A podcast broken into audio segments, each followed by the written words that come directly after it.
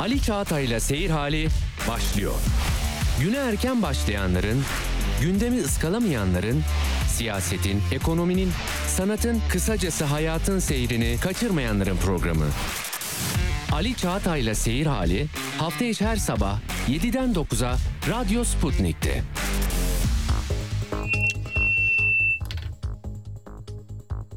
Radyo Sputnik'le seyir halindesiniz. İstanbul 97.8, Ankara 96.2, İzmir 91.0, Bursa 101.4 ve Kocaeli 90.2 frekansından bizi dinleyebilirsiniz.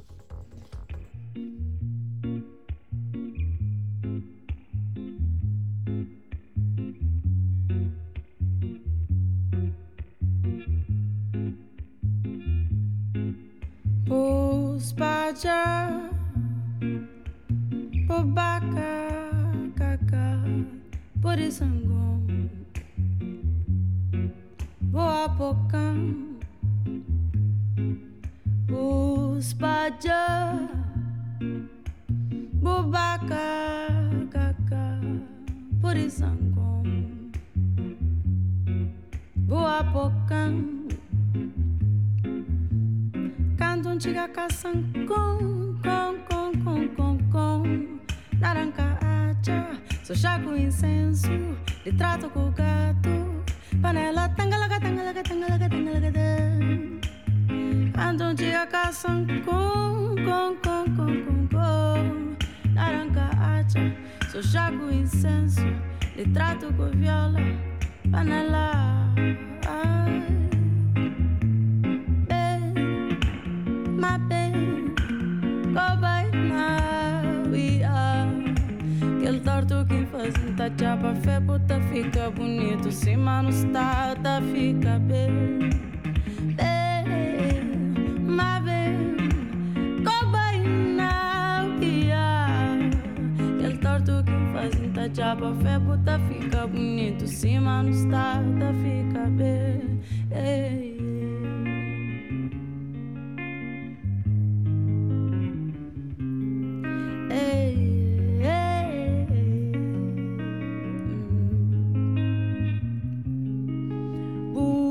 baja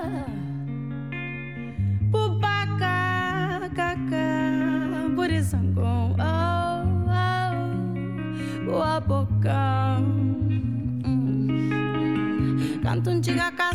Kong kong kong kong kong kong. Narangka aja. Sojago incenso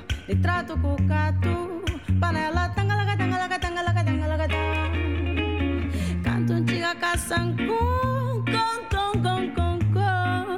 saranca acha. Só jogo incenso e trato com viola, panela.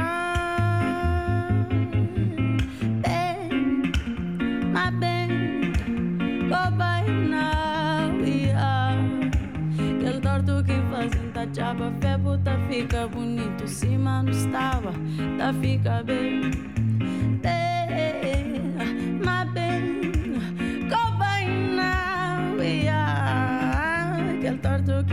Tá japa, verbo tá fica bonito, zima não estava, tá fica bem.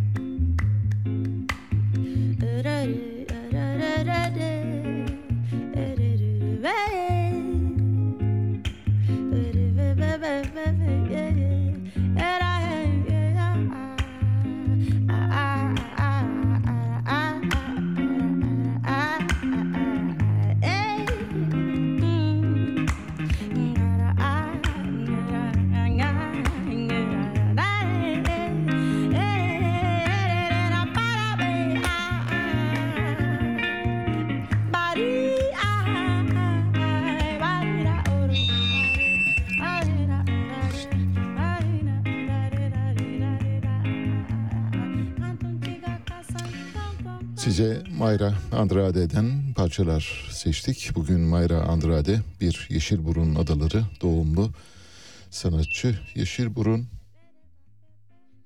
Yeşilburun Atlas Okyanusu'nun hemen kıyısında Afrika'dan çıkarken ilk karşınıza çıkan adalar topluluğu uzunca bir dönem Portekiz sömürgesi olarak hayatını sürdürdü ve 1950'li yılların ortasından itibaren özgürlüğünü kazanarak bir demokratik ülke haline geldi. Mayra Andrade 1985 doğumlu Portekiz'in e, başkenti Lizbon'da yaşıyor halen. Çok uluslu, çok kimlikli, çok etnili bir yapıya sahip kökenleri itibariyle. Hayatının bir bölümü Küba'da, bir bölümü Yeşilburun'da, bir bölümü Portekiz'de. Geri kalan bölümü de Afrika'nın pek çok ülkesinde ve Avrupa'da geçti. Yeşilburun adaları da hükümetin bir e, diplomatı olduğu için babası pek çok ülkeyi dolaştı. Senegal, Angola, Almanya'da e, bulundu. 2002'de 17 yaşındayken Paris'e taşındı ve o tarihten bu yana da e, hayatının önemli bölümünü Paris'te geçiriyor. Cape Verde ya da Cabo Verde adaları denilen bir adalar e, topluluğunda yaşıyor. Çok dilli bir sanatçı, Kreol dilinde söylüyor. Kreol dili ne derseniz Kreol dili çok İspanyolca az yerel dil, çok Portekizce az yerel dil, çok Fransızca az yerel dilden oluşan diller ediyoruz. Daha doğrusu sömürge ülkelerinde sömürgeci devletlerin, emperyal devletlerin dili egemen olduğu için yerel dille sömürgeci dili karıştığı için arada böyle bir dil çıkıyor. Dünyada yaklaşık 20'ye yakın Kreol dili var. En başlıcaları İspanyolca ve Portekizce ve Fransızcadan oluşan Kreol dili. Mayra Andrade de Kreol dilinde şarkılar söylüyor.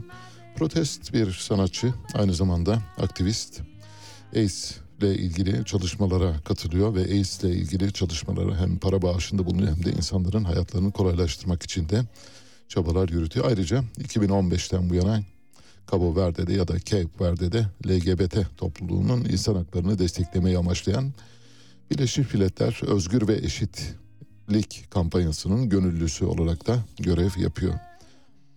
Birkaç cümle Yeşilburun adalarıyla ilgili bilgi vereyim müsaadenizle.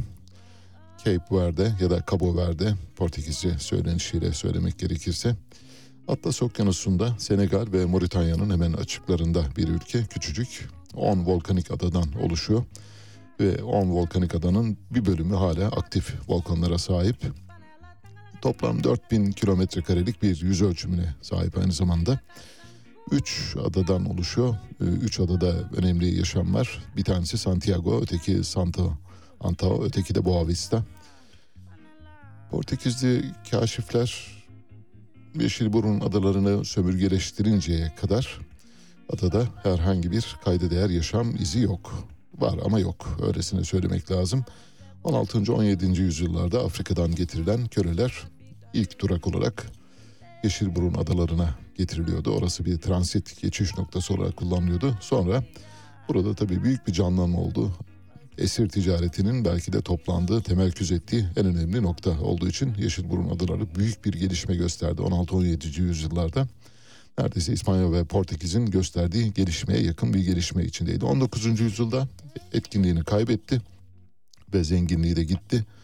Sonra özgürlüğünü kazandı 1951'de başladı özgürlük savaşı 75'te tam özgür bir ülke haline geldi. Temsili demokrasiyle yönetiliyor ve gerçek ölçülere yakın bir demokrasiye sahip şu anda. Afrika'nın en gelişmiş demokratik ülkelerinden biri kabul ediliyor. Her ne kadar Afrika ülkeleri yani Afrika kıtasının içinde değil ama Afrika kıtasına çok yakın bir bölgede adalar topluluğundan oluşuyor olsa da Afrika'nın bir parçası zaten Yeşilburun adı da Afrika'dan çıktığınızda gördüğünüz ilk büyük yeşillik olduğu için öyle bir isim verilmiş durumda. Tüm dünyaya yayılmış durumda bulunan yeşil burunlu miktarı yani diaspora ülkenin toplam nüfusundan daha fazla çok doğal bütün sömürgelerde görülen bir durum aslında. Afrika kıtasının en batısında demiştik ve Kreyolce diliyle şu anda dinlediğiniz parçaları da yani Size Mayra Andrade'den seçtiğimiz parçalarda Kreyolce. Başlıyoruz yavaş yavaş bugün.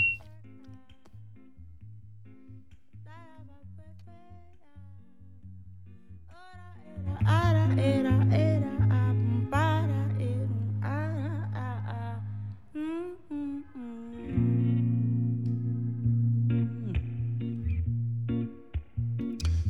Evet bir kaybımız var. Ee, Trabzonspor eski teknik direktörü Ahmet Suat Özyazıcı hayatını kaybetti.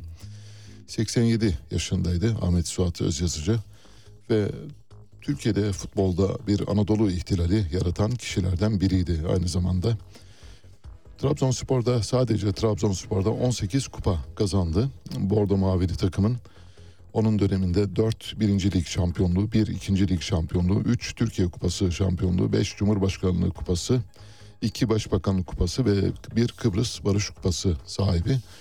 Ahmet Suat Özyazıcı bir ilke imza atan isimlerden bir tanesidir.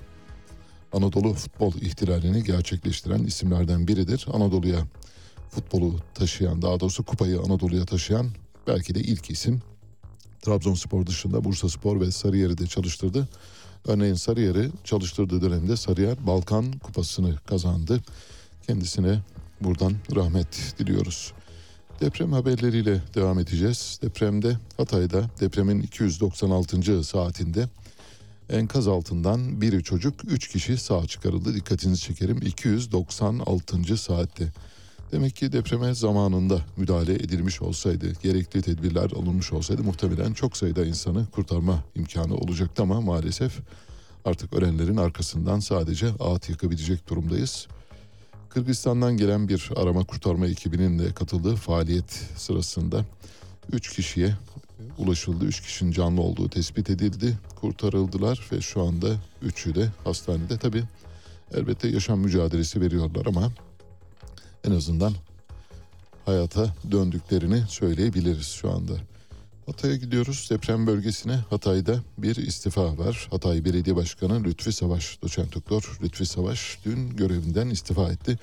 Henüz teyit edilmemiş bir istifa ama pek çok medya sitesinde yer aldığı için biz de istifasını kabul ediyoruz. Cumhuriyet Halk Partisi'nden yapılan bir açıklama yok şu an itibariyle. Lütfi Savaş en son istifa etmeden ya da istifa haberi duyulmadan önceki en son demeci şöyleydi. Hatay'da 20 bin civarında hayatını kaybeden insanımız var. 30 bin bina hasarlı dedi. Bu değildi elbette Lütfü Savaşı aslında uçurumun eşiğine ya da istifanın eşiğine getiren konu şuydu. Şöyle bir söylem kullandı. Şunu bilmek lazım ki biz bu ata yadigarı Gazi Mustafa Kemal Atatürk'ün Türkiye Cumhuriyeti Devleti'ne son emanetinin belediye başkanı olarak söylüyorum ki Burası bizim yurdumuz olmaya devam edecek. Biz inşallah en yakın zamanda Suriye ile barış imzalayacağız. Suriye'den gelen bu kardeşlerimizi uluslararası hukukun güvencesi altında oradaki altyapıları da oluşturarak tekrar huzur içerisinde kendi ülkelerine göndereceğiz. Bizim insanlarımızın da tekrar şehre gelmesi için şehri daha cazip hale getireceğiz.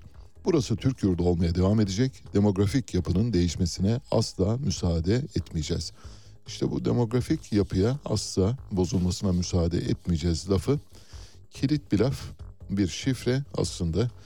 Biraz bu böyle ortalığı bulandırıcı bir söylemi beraberinde getiriyor diye düşündüler zannediyorum. Ve Lütfi Savaş'ın ta göçün başından bu yana sergilediği aslında davranışta bu çerçevede Hatay'ın e, son Cumhurbaşkanı'nın aslında varisi gibi gözüküyor. Öyle demek lazım. Hatay e, Atatürk'ün sağlığında ve son hamlesiyle topraklarımıza katılmış önemli bir kara parçası. Hatay'ı korumamız gerektiğini söylüyor. Hatay'daki nüfus dağılımını anlatmıştı Lütfi Savaş. Bundan bir süre önce Suriye göçü çok yaygın bir şekilde Türkiye'ye doğru geldiğinde Hatay'daki nüfusun önemli bir bölümünün Suriyelilerden oluştuğunu söylemişti. Örneğin Hatay'ın 3 ilçesinde şu anda seçim yapılsa Suriyelilerin belediye başkanlıklarını kazanabileceğini söylemişti. Ayrıca başka bir şey daha söylemişti. Örneğin 10 yıl sonra bir seçim yapılırsa ve nüfus artışı da böyle giderse bir Suriyelinin Hatay'da belediye başkanlığını kazanması kaçınılmazdır demişti. İşte bu sözleri biraz rahatsızlık yarattı hem hükümet nezdinde hem de biraz böyle şoven yaklaşım sergilediği iddia edildi. Bendeniz aynı kanaatte değilim. Bu bir demografik bozulmaya doğru gidiyor dedikleri olabilir. Hatay bildiğiniz gibi bir plebisitle Türkiye'ye katıldı. Tekrar bir plebisit yapılabilir örneğin değil mi? Bir plebisit yapıldığı zaman oradaki nüfusun biz Suriye'ye bağlanmak istiyoruz gibi bir karar vermesi durumunda yapabileceğimiz şey sınırlı. Hatta hiç yok. O bakımdan bir uyarıda bulunuyor. Bu uyarının gereğinin yerine getirmesi gerekirken Lütfi Savaş'ın istifası geldi. İstifanın herhangi bir taleple olup olmadığını bilmiyoruz. Yani Cumhuriyet Halk Partisi'nden gelip gelmediğini bilmiyoruz ama istifa ile ilgili gelişmeleri bugünden sonra takip edeceğiz. Lütfi Savaş'ı şöyle kısaca biraz anlatmak gerekirse bendeniz kendisini yakından tanırım. Birkaç kez yüz yüze görüşmüşlüğümüz de var. Hatay'da ya da İstanbul'da görüştük. Çok nitelikli ve iyi bir belediye başkanı olduğunu söyleyebilirim. İyi bir siyasetçi olduğunu da söyleyebilirim. Siyaseti siyaset için değil, daha çok e, halk için, toplum için yapan insanlardan bir tanesi. Kendisi bir hekim, doktor, aynı zamanda siyasetçi. Hatay'ın Yayladağ ilçesinde doğdu. Mustafa Kemal Üniversitesi'nin kuruluşunda görev aldı. Mustafa Kemal Üniversitesi bildiğiniz gibi dünyadaki üniversiteler sıralamasında ilk 200'e giren birkaç kez ilk 200'e giren üniversiteler arasında yer alıyor. Tabii bu sıralamalar elbette muhtelif sıralamalar yapılıyor. Bazı sıralamalarda ilk 500'de herhangi bir üniversitemiz yok. Bazılarında da ilk 500'ün içinde birkaç üniversite oluyor. Bu arada tabii kriterler konuşuyor. Kriterlere göre, belli kriterlere göre yapılan sıralamada Mustafa Kemal Üniversitesi bu ilk 200'ün içinde yer alıyor.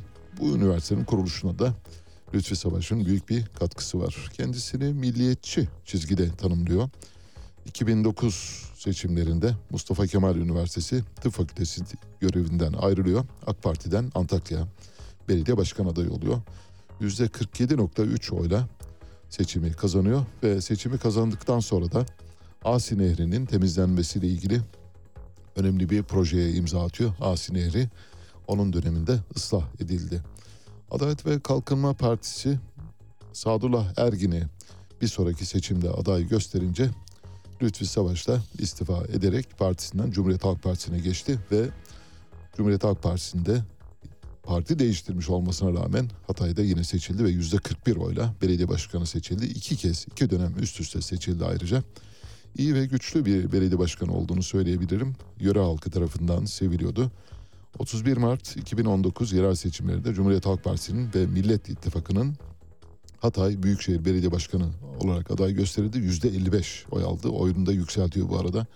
AK Parti dönemindeki oyunun da çok çok üzerinde bir performansa sahip olduğunu söyleyebiliriz. Kendisinin belediye başkanlığını devraldı. Sadullah Ergin de bildiğiniz gibi şu anda Deva Partisi'nde, Ali Babacan'ın partisinde görev yapıyor. O partinin kurucularından birisi. Sadullah Ergin'in bu katıldığı seçimde Sadullah Ergin'i neredeyse e, yerle bir etti öyle söyleyelim. Büyük bir e, hizmete uğrattı. Sadullah Ergin iki dönem Adalet Bakanlığı görevi yapan bir isim. Aynı zamanda bir başka önemli özelliği var. Nedir? Ali Dibo. Ali Dibo skandalına yol açan kişi. Ali Dibo diye bir siyasal terimi Türk siyasi hayatına kazandıran kişidir. Ali Dibo nedir? Ali Dibo eş, dost, ahbap yakınlarına ihaleleri paylaştırma sisteminin adına Hatay'da Ali Dibo denildi ve Sadullah Ergin bu meseleyle ilgili olarak anıldı. Şu anda da Deva Partisi'nde siyaset yapıyor. Bakalım önümüzdeki günlerde Lütfü Savaş'ın istifası sonrasında ortaya çıkan gelişmeleri sizinle konuşmayı sürdüreceğiz. İstanbul Büyükşehir Belediye Başkanı Ekrem İmamoğlu'ndan İstanbullulara riskli yapıları taramamıza izin verin diye bir çağrı geldi. Bu tuhaf bir durum gerçekten 1999'dan önce yapılan binaların bir e, ekspertizi çıkarılması için belediye şu anda neredeyse gönüllülük düzeyinde bir çalışma yürütüyor. Elbette belli bir ücret alıyor ancak buna rağmen kimse evini e, etüt ettirmeye yanaşmıyor. Şöyle dedi Ekrem İmamoğlu, bu hayat memat meselesi başka bir şey değil. İstanbullulara çağrımdır. Riskli yapıları taramamıza izin verin. Şu ana kadar 1999 öncesi yapılmış 107 binadan ne yazık ki sadece 29 bini tarama yapmamızı kabul etti. Gerçek tabloyu görmek ve birlikte çözüm üretmek zorundayız diyor. Üçte birinden daha azı şu anda tarama yapmayı kabul etmiş durumda. İnsanlar evlerinin ne durumda olduğunu merak dahi etmiyorlar maalesef. Bir intihar vakası var. Alparslan Aslan Danıştay saldırısının faili daha doğrusu Danıştay saldırısından dolayı şu anda mahkum oldu. Dolayısıyla gerçek fail cezaevinde intihar etti. 2006 yılında Danıştay'a düzenlediği bir saldırıda Danıştay hakimlerinden Yücel Özbilgin hayatını kaybetmişti toplantı sırasında. Yani dördüncü, e, ikinci dairenin heyetinin toplantı odasına giriyor. Avukat kimliğini gösterdiği için üzeri aranmıyor, silahla giriyor ve Yücel Özbilgin hayatını kaybetti. Bu saldırıda dört üye de yaralandı.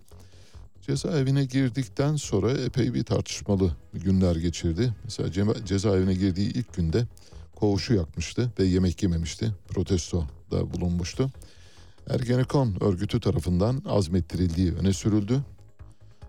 Savcı tarafından saldırı dosyasının Ergenekon davasıyla bağlantılı olduğu gerekçesiyle birleştirilmesi istendi bu arada. Mahkemenin aksi yöndeki kararı Yargıtay 9. Ceza Dairesi tarafından Aralık 2008'de bozularak Ergenekon davasıyla birleştirilmesine karar verildi. Cezaevinde yattığı dönemde Erenköy Ruh ve Sinir Hastalıkları Hastanesi'ne de sevk edildi. Bir, bir süre burada tedavi gördü, bir psikoterapi gördü, sonra çıktı ve en son dün cezaevinde intihar ettiği öne sürüldü. Çok soru işaretleriyle dolu bir intihar olduğunu söyleyebilirim. Arkasında ne yattığını bilmiyoruz ama şu anki bilgilerimiz bize herhangi bir şey söylemiyor. Elbette biz e, kulaktan dolma ya da dedikoduyla haber yapmıyoruz. O yüzden somutlayınca ancak sizinle paylaşabilecek durumdayız. Programın akışı ile ilgili küçük birkaç not aktarmak isterim. Saat 9'a 20 kala Çelik İhracatçıları Birliği Başkan Yardımcısı Uğur Dalberer bizimle birlikte olacak. Bildiğiniz gibi bendenizin de paylaştığı bir tweet var. Geriye doğru bakarsanız orada göreceksiniz. Şöyle dedim.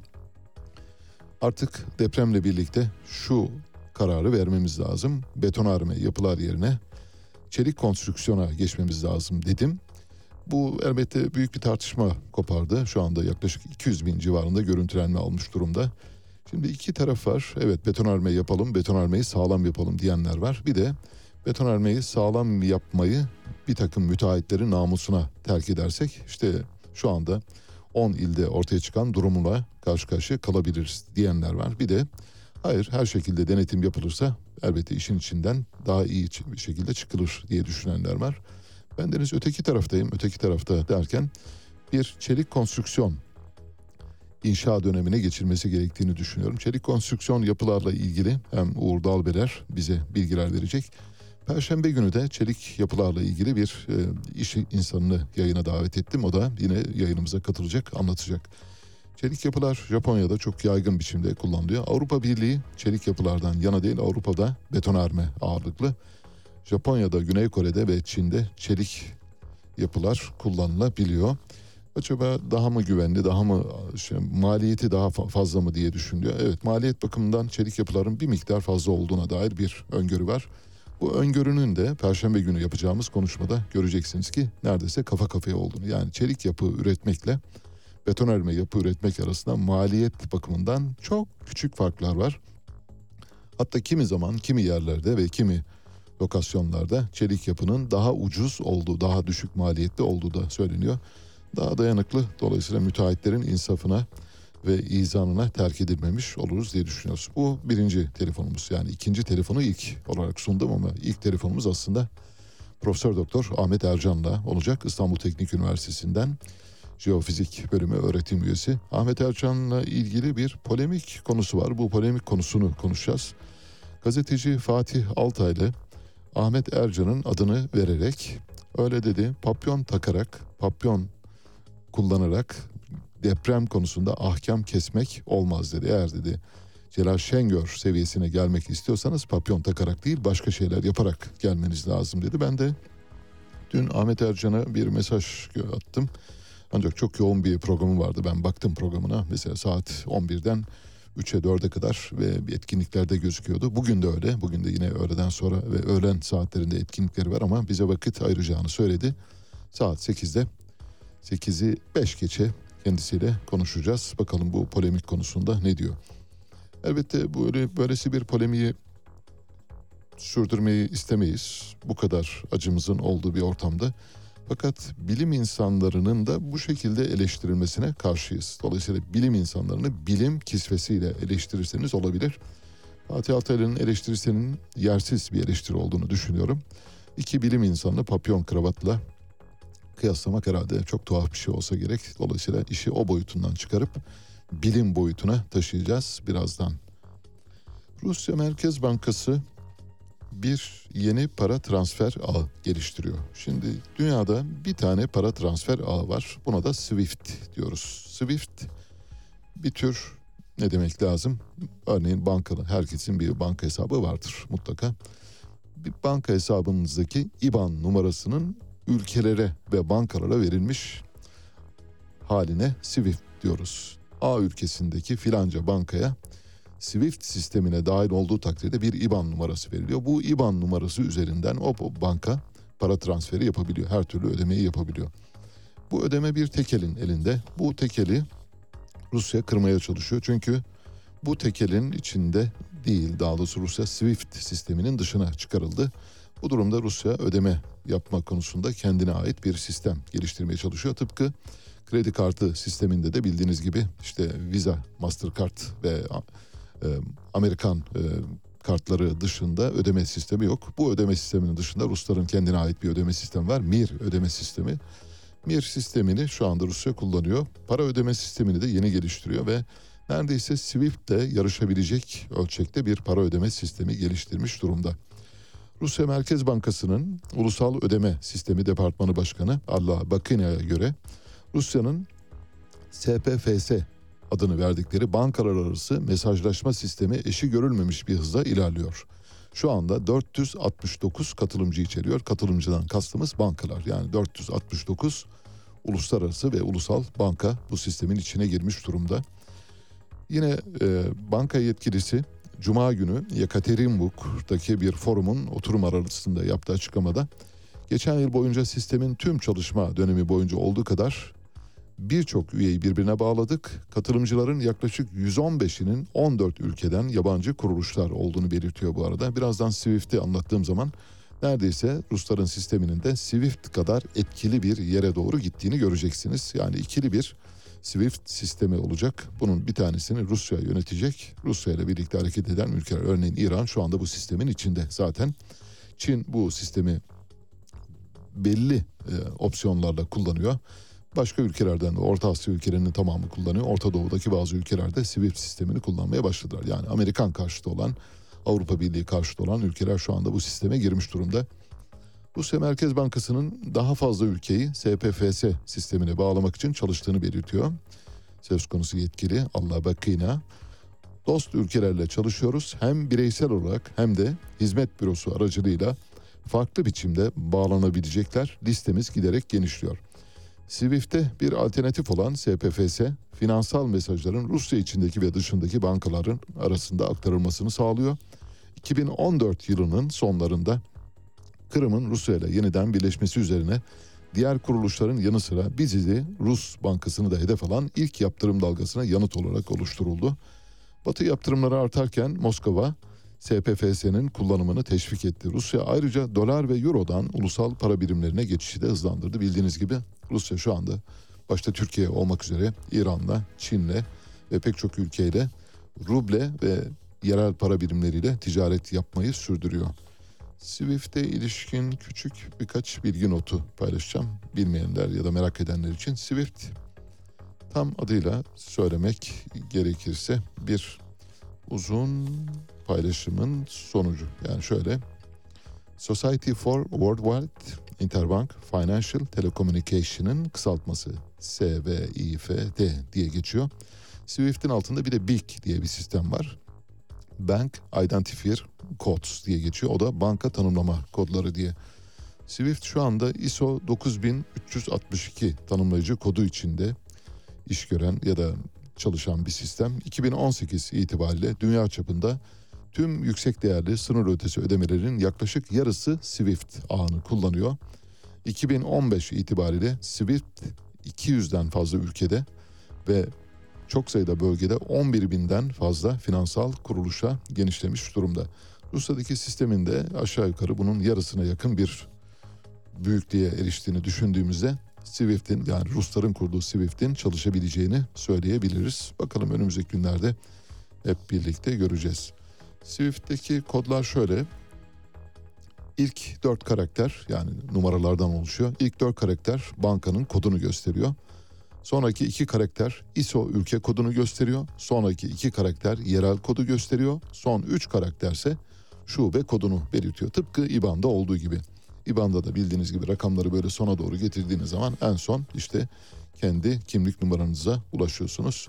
Swift'te çok sayıda Türk Bankası var doğal olarak. Türklerin aynı zamanda, Türk bankalarının aynı zamanda Rusların kurduğu sisteme girip girmeyeceğini bilmiyoruz. Bunu bankacılık otoritesi BDDK karar verebilir. Ancak görünen o ki Rusya ile ticaretimiz çok yüksek. Biliyorsunuz Türkiye Rusya'ya ticarette büyük bir açık veriyor. Bol miktarda doğalgaz ve petrol alıyoruz. Satabildiğimizde işte domates, biber, patlıcan, salatalık falan böyle şeyler satıyoruz. O sebeple büyük bir açığımız var. Rusya ile ticaretimiz devam ettiği için muhtemelen SWIFT sisteminin dışında bu sisteme de girebiliriz. Ancak bu sisteme girdiğimiz takdirde bizi Türkiye'yi SWIFT'in dışına atarlar mı? Atabilirler. Böyle bir tehlike var. Bilmiyoruz. Bankacılık otoritesi bu konuda kararını verecektir ama iş giderek büyük bir noktaya doğru geliyor. Bir paylaşımım var. Son tweetim merak edenler bakabilirler. Malatya'da mukim bir tekstil şirketi var. Şirketin adı Milmay. Milmay Tekstil Şirketi depremin 10. gününde çalışanlarına ya işinizin başına dönün ya da iş akdinizi feshedeceğiz diye bir mesaj geçti. Ve hemen arkasından da Milmay internet sitesini kapatarak restorasyona tabi tuttuğunu belirterek kapattı ve gitti. Ben de bunun gör, görselini de paylaştım. Şimdi depremin 10. gününde halden anlayan insanların olduğunu varsayıyoruz ancak öyle olmadığını görüyoruz. Üstelik de şirketin patronu Milmay şirketinin patronu Abdülvahap Gazi Tanrıverdi. Kendisi aynı zamanda bir jeofizik mühendisi. Şöyle paylaştım dedim ki depremin 10. gününde işçilerine gönderdiği mesajda ya işinize dönersiniz ya da iş akdinizi feshederiz diyen Malatya orijinli Milmay Tekstil'in patronu Abdülvahap Gazi Tanrıverdi aynı zamanda jeofizik mühendisi yani deprem ve yer bilim diplomasına sahip. Şöyle bitirdim eğitimli ama empati yoksunu dedim maalesef. Bununla ilgili bir izleyicimiz de sabah saatlerinde bir paylaşımda bulundu benimle. Milmay'ın İnsan Kaynakları Müdürü CEO'su yeni elemanlar alıyoruz diye de bir çağrıda bulunmuş bizimle çalışmak ister misiniz diye. Vallahi 3 gündür o tweet orada duruyor. Milmay'ın patronu ya da Milmay'ın herhangi bir yetkilisi herhangi bir şekilde ulaşıp hayır biz bunu yapmadık böyle bir şey yok demediler. Dolayısıyla böyle bir şey var. Bunu kabul ediyoruz. Bu bir. iki demek ki suçlu. Suçüstü yakalandılar. Yani deprem bölgesinde depremin 10. gününde insanlar enkazın altındayken kara çadır dahi bulamazken insanlara ya işinize dönün ya iş akdinizi feshederiz diye mesaj göndermek ancak ve ancak ancak ve ancak bir düşman hukukunda olabilecek şey. Yani düşman bir ülkeye ya da bir ulusa bir topluluğa karşı ancak bunu yapabilirsiniz. Maalesef bunu yapıyor. Arkasında daha utanmazca olanı da bizimle çalışmak ister misiniz diye CEO'su LinkedIn'den paylaşımda bulunuyor. Ben Deniz aradım epey. Kendisine de ulaşmaya çalıştım. Abdülvahap Gazi Tanrıverdi'ye. Kendisi aslında sıradan bir tekstilci değil onu söyleyeyim. Bir defa Galatasaray Yönetim Kurulu üyesi. Yani Galatasaray Kongre üyesi. Kendisi aynı zamanda bir rotaryen. Aynı zamanda çok sayıda oteli var. Örneğin bir tane Kapadokya'da Ortahisar'da bir oteli var. House Otel diye. Otelin adını özellikle veriyorum ki gitmeyin diye. Pek çok e, tekstil şirketi var. İstanbul'da Çekmeköy'de fabrikaları var. Malatya'da var ve işçilerine depremin 10. gününde enkazdan çıkın bir an önce işe gelin deme cüretini gösteren bir işverenden bahsediyoruz. Neden oluyor bunlar? Şundan oluyor. Türkiye fakirleşiyor ve Türkiye çığırından çıkıyor. Biraz sonra saat 8'den sonra sizinle bir Noah Harari kaydı paylaşacağım. Harari bir ülkenin nasıl yönetildiği ile ilgili önemli bir tespitte bulunuyor. Bu tespiti bir nörobilimle birleştirerek anlatmaya çalışacağım. Harari bildiğiniz gibi son yılların en popüler e, gazetecilerinden biri. Bilim insanı değil bu arada onu söyleyelim. Gazeteci. Üç kitap yazdı. Benim bildiğim üç kitap. Belki başka kitapları da vardır ama bir tanesi Homo Deus, öteki de Sapiens. Bir de 21. yüzyıla 21 tavsiye, öneri diye bir kitabı vardı. Bir derleme yaptı. Yani iki kitabının aslında bir özetini çıkararak bir üçüncü kitap yaptı. O üçüncü kitap iki kitabın aslında bileşiminden oluşmakla birlikte yeni bir şey içermemesine rağmen çok sattığı için O da çok satanlar kervanına katılmak için üçüncü bir kitap çıkarmış gibi yaptı. Üçüncü kitapta bir şey yok ama ilk iki kitabı mutlaka okumanızı isterim. Homo Deus ve Sapiens'i okuduktan sonra dünyaya çok farklı bir yerden baktığınızı göreceksiniz. Birazdan e, Noah Harari'nin bir söyleşisini e, sizinle paylaşacağız ses kaydını. McDonald's Türkiye'yi fakir ülkeler kategorisine soktu ve patatesli dürüm menüsünü çıkardı. Bendeniz baktım patatesli dürümün fiyatı konusunda da medya anlaşamamış durumda. Bazı yerlerde 80 lira diye geçiyor, bazı yerlerde 40 lira diye geçiyor. Şimdi patatesli dürümden sonra ne gelir? Ekmek arası makarna gelebilir mesela değil mi? Başka ne gelebilir? Ekmek arası pilav gelebilir. En son ne gelebilir? Ekmek arası ekmek. İş oraya doğru gidiyor. McDonald's şu anda Türkiye'yi alım gücünün giderek sıfırlanmasından ötürü zayıf ve yoksul ülkeler kategorisine sokmuş durumda. Bu menüyü çok yoksul ülkelerde uyguluyorlar bu tür fast food zincirleri. McDonald's da Türkiye'yi artık o zincirler arasında yani yoksul ülkeler arasında gördüğü için oraya doğru koymuş durumda. Hukuk fakültelerinin başındaki dekanların bir listesi var. Bir izleyicimiz gönderdi ben de teyit ettim bunu ayrıca. Doğru. Şu anda Türkiye'deki yaklaşık 20 fakültenin dekanı hukuk fakültesi nosyonuna sahip olmayan ya da hukuk nosyonuna sahip olmayan dekanlar tarafından yönetiliyor. Birkaçını hemen sıradan sayayım. Yani üniversite sınavlarına hazırlanan arkadaşlarımız için en azından bu üniversitelerin hukuk fakültelerini seçmemenizi tavsiye ederiz. Çünkü belli ki rastgele yapılmış, rastgele yapılmış atamalarla yönetilen fakülteler. Bunlardan bir tanesi Bolu Abant İzzet Baysal Üniversitesi veteriner tarafından yönetiliyor. Veteriner Profesör Doktor Mustafa Ali Şarlı. Bursa Uludağ Üniversitesi Hukuk Fakültesinin başında da bir maliyeci var. Profesör Doktor Mehmet Yüce.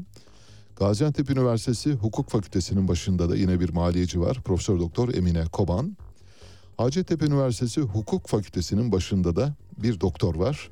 E, Profesör Doktor Haluk Özen. İnönü Üniversitesi Hukuk Fakültesinde bir kamu yönetimi uzmanı var. Profesör Doktor Abdülkadir Bahar Çiçek.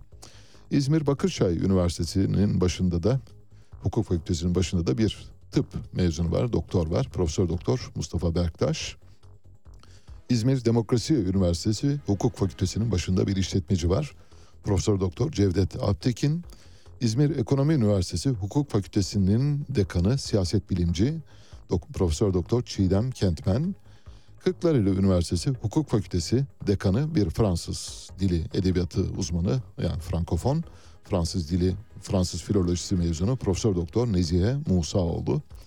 Kocaeli Üniversitesi Hukuk Fakültesi dekanı Abdülkadir Şenkal'da bir çalışma ekonomisti. Ee, Konya Karatay Üniversitesi Hukuk Fakültesi dekanı ziraatçı Profesör Doktor Bayram Sade.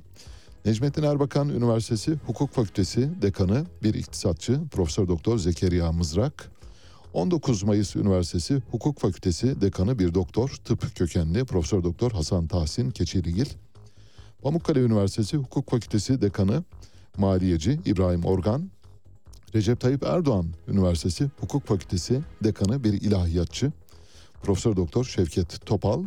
Süleyman Demirel Üniversitesi Hukuk Fakültesi dekanı bir ilahiyatçı yine Profesör Doktor Haluk Songur. Trabzon Üniversitesi Hukuk Fakültesi dekanı da bir ilahiyatçı Profesör Doktor Emin Aşık Kutlu. Yalova Üniversitesi Hukuk Fakültesi dekanı da bir ilahiyatçı. O da Profesör Doktor Fethi Güngör ve Yozgat Bozok Üniversitesi Hukuk Fakültesi dekanı da kimyacı Profesör Doktor Ahmet Karadağ. Dolayısıyla yaklaşık 20 tam tam sayıyı söylemek gerekirse 19 hukuk fakültesinde dekanlar hukuk nosyonuna sahip olmayan kişilerden atanmış durumda. İlahiyatçılar bu arada ağırlıkta olarak gözüküyorlar. Türk Mimar ve Mühendis Odaları Birliği Dicle Nehri kenarında bir çadır kent kurulmasına tepki gösterdi. Bu haberleri şunun için paylaşıyoruz. Bugün söyleyelim ki yarın Doğu eğer burayla ilgili bir felaket haberi geldiğinde bakın aslında bu haber daha önce söz konusu edilmişti ve Türk Mimar Mühendis Odaları Birliği bu işe karşı çıkmıştı diyebilelim diye paylaşıyoruz. Türk Mimar ve Mühendis Odaları Birliği Diyarbakır İl Koordin Koordinasyon Kurulu depremzedeler için Dicle Nehri kenarına çadır kent kurulmasına tepki gösterdi. TMOP geçtiğimiz yıllarda Dicle Nehri'nde yaşanan taşkın ve sel olaylarına dikkat çekerek bilimi, tekniği, sosyolojik yaklaşımdan uzak bir yöntem uygulanıyor olmasına razı değiliz dedi. Dicle Nehri kıyısında 190 bin metrekare alan üzerinde kurulan geçici barınma merkezinde 4200 çadır kurulacağı duyurulmuş durumda. Yaklaşık 15 bin kişinin barınacağı çadır kentte Dicle Nehri'nde olası taşkın ve sel felaketi nedeniyle uyarıda bulundu. Türk Mimar Mühendis Odaları Birliği Diyarbakır Odası. Şimdi biliyorsunuz bu yıl çok fazla kar yağmadı. Yani batıya çok fazla yağmadı ama doğuda kar var. Mart ayından itibaren karlar erimeye başlayacak. Karlar erimeye başlayınca ne oluyor? Akarsuların debisi artıyor. Akarsuların debisi artınca ne oluyor? Barajlar taşıyor. Barajların taşmasına engel olmak için ne yapılıyor? Baraj kapakları açılıyor. Baraj kapakları açılınca ne oluyor? E işte ondan sonrasını tahmin edin. İşte bugün görünen bir şey. Dolayısıyla Mimar Mühendis Odaları Birliği bugünden uyarısını yapıyor. Umarız uyarının gereği yerine getirilir ve çadır kent oradan taşınır. Gidip böyle nehrin havzası içine, nehrin yatağı içine çadır kent kurmak herhalde insanların en son düşünebileceği şey. İşte AFAD bu işleri böyle yürütüyor maalesef. Gazeteci Ertuğrul Özkök, Hürriyet Gazetesi'nin 20 yıl boyunca genel yayın yönetmenliğini de yapan Ertuğrul Özkök, şöyle bir paylaşımda bulundu. Yazının tamamını paylaşmayacağım sizinle ama şöyle yazısının özeti. Güzel bir haber dün New York'tan geldi. Hem de çok etkili ve itibarlı bir küresel kaynaktan. Konu şu. Paris'te mutlaka yenilmesi gereken 25 yemek. Listenin 13. sırasında Türkiye'nin çok yakından tanıdığı bir yemek var. Lahmacun. Evet işte herkesin derdi farklı. Ertuğrul Özkök'ün derdi lahmacun. Lahmacun dünyadaki yemek listesinde 13. sıraya gelmiş. Ertuğrul Özkök de bunu büyük bir başarı haberi gibi bilmiyorum işte yani söylemek e, çok şey söylemek gerekir ama söylememek herhalde çok daha doğru olur diye düşünüyorum. Ertuğrul Özkök'ü nasıl bilirsiniz? İyi biliriz. Kendisi iyi bir gazeteciydi onu söyleyelim. Yani Hürriyet'i 20 yıl boyunca yönetti. Elbette arada bir takım olumsuz işlere de imza attı. Ancak Hürriyet gazetesi o dönemde yani herkesin başvuru kaynağı olarak ilk sırada herkesin gazete takımının en üzerinde, en üstünde birinci sırada Hürriyet yer alırdı. Bütün gazeteciler için de geçerlidir bu. Yani güne Hürriyet'le başlardık. Hürriyet bizim için olmazsa olmazdı. 20 yıl boyunca yönetti. Şimdi yemek e, listesinde ilk 25'te lahmacun haberine kadar gidiyor iş. Kendisi aynı zamanda gazeteci bildiğiniz gibi çünkü halen Doğan Yayın Holding'in yönetimi, yönetim kurulu üyesi ve yürütme komitesi başkan yardımcısı. Eğer Aydın Doğan bir gün ola ki yeniden medyaya dönerse o zaman başka bir süreç başlayabilir. Ben buradan Tanrı'ya yakarıyorum. İnşallah Aydın Doğan yeniden medyaya dönmez. Aydın Doğan yeniden medyaya dönerse işte Ertuğrul Özkök, işte lahmacun, işte şu, işte bu. Ben Ali Çağatay, Radyo Sputnik'te seyir halindesiniz. Müthiş bir Kuzuların Sessizliği filmi oynanıyor şu anda maalesef. Kimsenin sesini çıkarmadığını görüyoruz. Bu devletin kadim devlet, bani devlet, baba devlet olması ilkesiyle bağdaşmıyor. Habercilik, birilerinin verilmesini istemediği olayları açıklamak ve kamuoyuyla paylaşmaktır. Bu kapsamın dışında kalan olayları vermek habercilik değil, halkla ilişkiler faaliyetidir. George Orwell Ali Çağatay'la Seyir Hali hafta içi her sabah 7 ile 9 arasında Radyo Sputnik'te.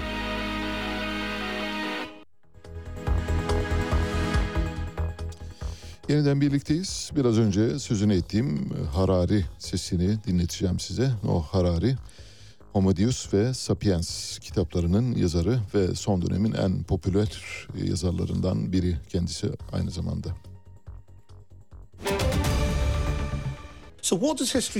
Peki insanlar neden popülist liderleri seçerler? Çünkü bu bilinen bir eski numaradır. Böl ve yönet. Bir diktatörü güçlendirecek şey toplumu bölmek ve vatandaşlar arasındaki güveni sarsmaktır. Çünkü demokrasinin çalışması için vatandaşların birbirine güveni gerekir. Demokrasilerde diğer partilerle aynı fikirde olmasam da hatta onların aptal olduğunu düşünsem de bu kötü bir sonuca yol açmaz. Çünkü bana zarar vereceklerine inanmam. Demokrasinin temeli budur. Seçimleri kaybetsem bile sandıktan çıkan sonuca saygı duyarım. Ama diğer partilerin benim rakibim değil de düşmanım olduğunu düşünürsem benim yaşam tarzımı yok etmek isteyeceklerine ve benim özgürlüklerimi yok edeceklerine inanırsam işte o zaman seçimleri kazanmak için yasal ya da yasa dışı her şeyi yaparım. Seçimleri kaybettiğimde de çıkan seçim sonuçlarını tanımam. Böyle bir durumda iç savaş çıkar ya da bir diktatörünüz olur. Bir diktatör halkın birbirine güvenmesini istemez. Tam aksini ister. İnsanlar birbirinden korkar ve nefret ederse diktatörden kurtulmak için birlik olamazlar. Diktatörlük bu açıdan bir yabani ot gibidir. Her yerde büyüyebilir. Demokrasi ise narin bir çiçek gibidir. Yeşermesi için bazı şeylere ihtiyacı vardır. O şeylerden biri halkın farklı kesimleri arasındaki güvendir. Dünyadaki popülist yöneticilerle aynı numarayı uygularlar. Farklı kesimlerin hassasiyetlerini yani yaralarını kaşıyarak halkın bölünmesini sağlarlar ve bu yaraları iyileştirmek yerine parmaklarını sokup genişletirler. Böylelikle halkın arasındaki güveni yok ederler ve sonra bu diktatörler bu gruplardan birinin liderliğini üstlenirler. Halk artık bir topluluk değildir. Birbiriyle kavga eden gruplara bölünmüştür ve belli bir grubun lideri olarak diğer grupları yok edeceğinin sözünü verirler.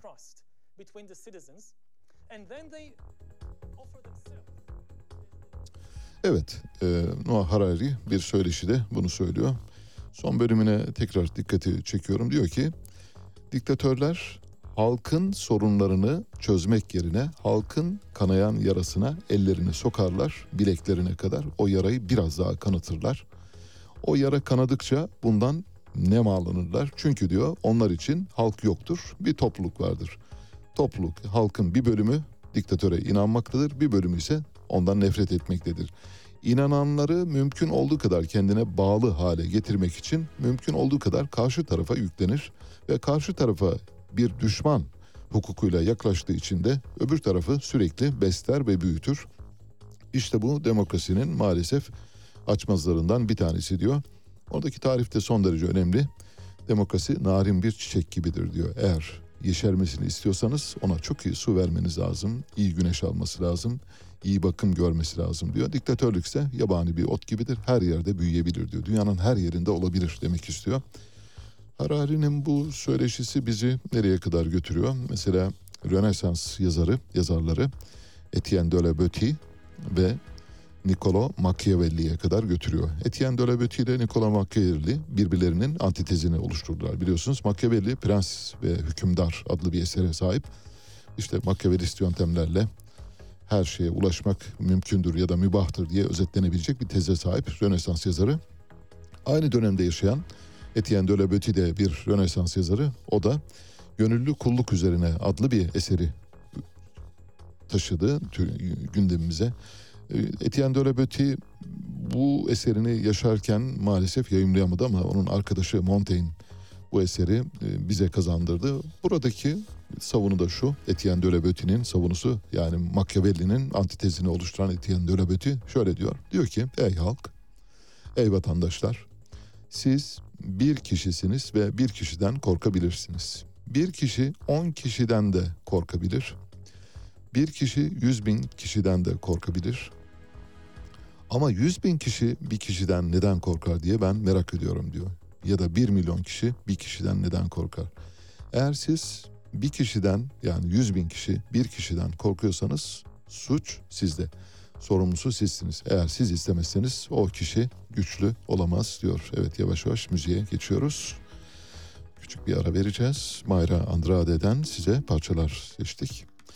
Mayra Andrade Yeşilburun orijinli Yeşilburun Atlas Okyanusu'na Afrika'dan çıktığınızda karşınıza çıkan ilk adalar topluluğudur. Afrika'nın bir uzantısı gibi olduğu için ve yeşil olduğu için Yeşilburun diye niteleniyor. Kendisi de oradan bir sanatçı Kreyol dilinde daha çok parçalar söylüyor. Portekizce ve yerel dille karışımından oluşan bir dile Kreyol diyoruz. Dünyada birden çok Kreyol dili var. Mayra Andrade'yi dinliyoruz. Teu pudor foi transmitido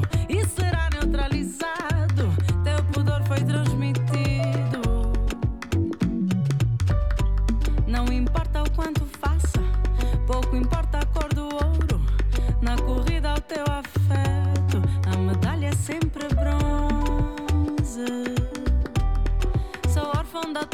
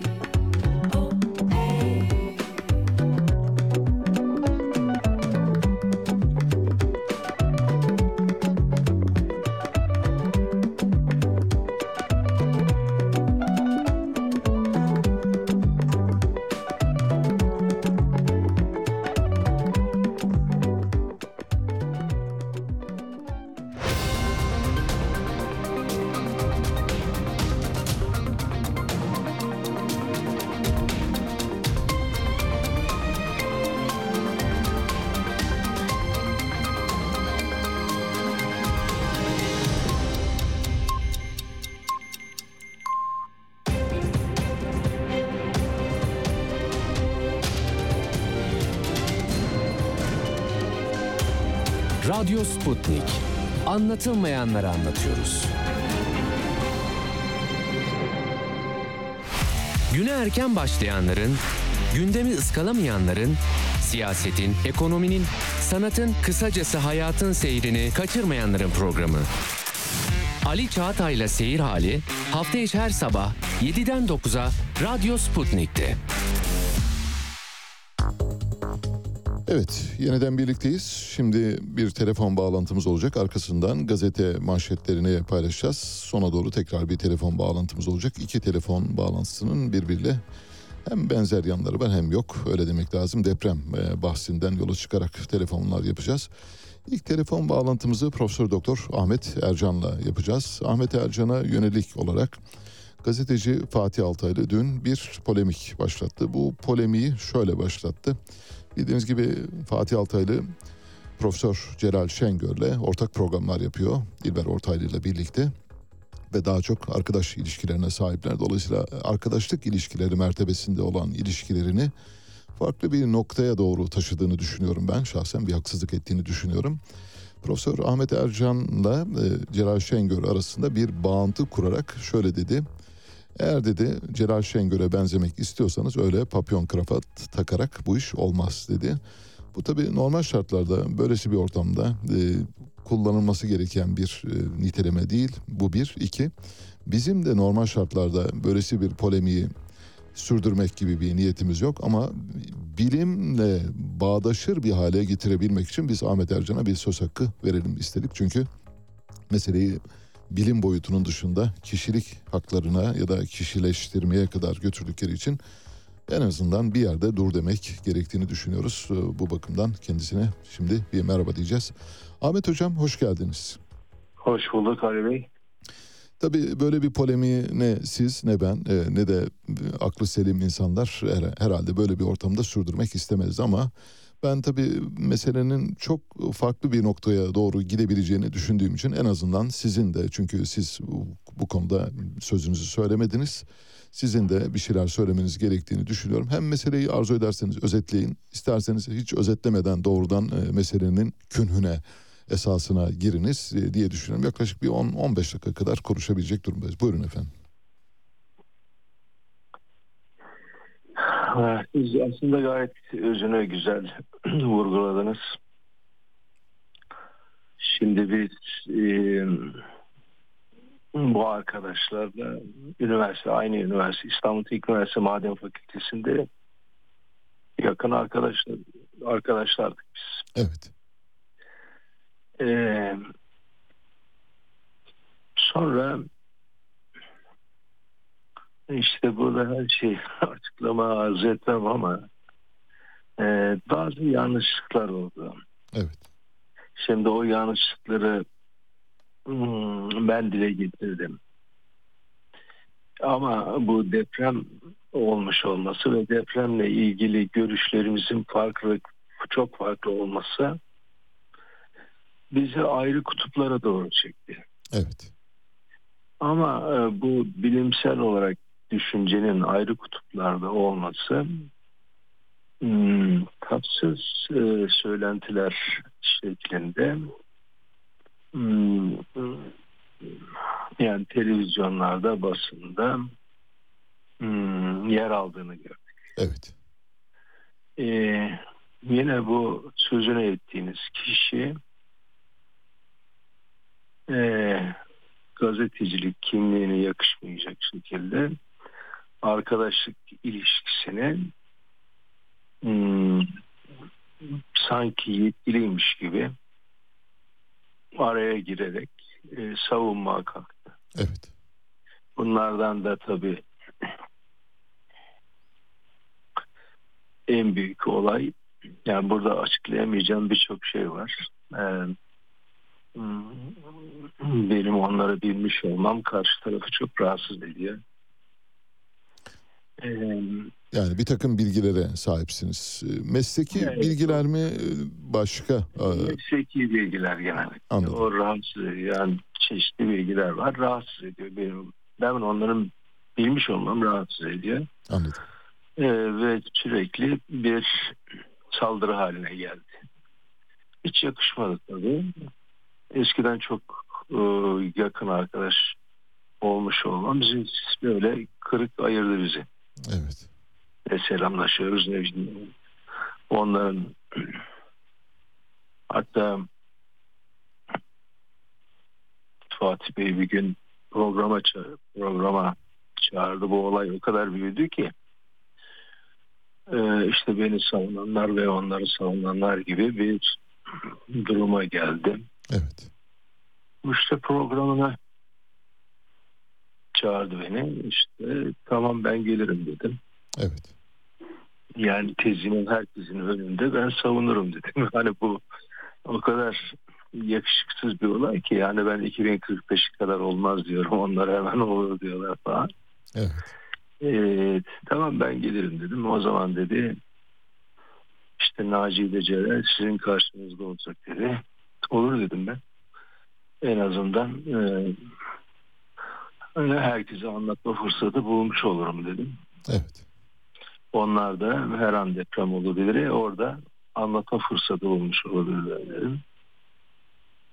Ben gittim onlar gelmedi. Evet. Enteresan. Yani, dolayısıyla ama bu çatışma sürdü. Çok yakışıksız bir şekilde sürdü. Evet.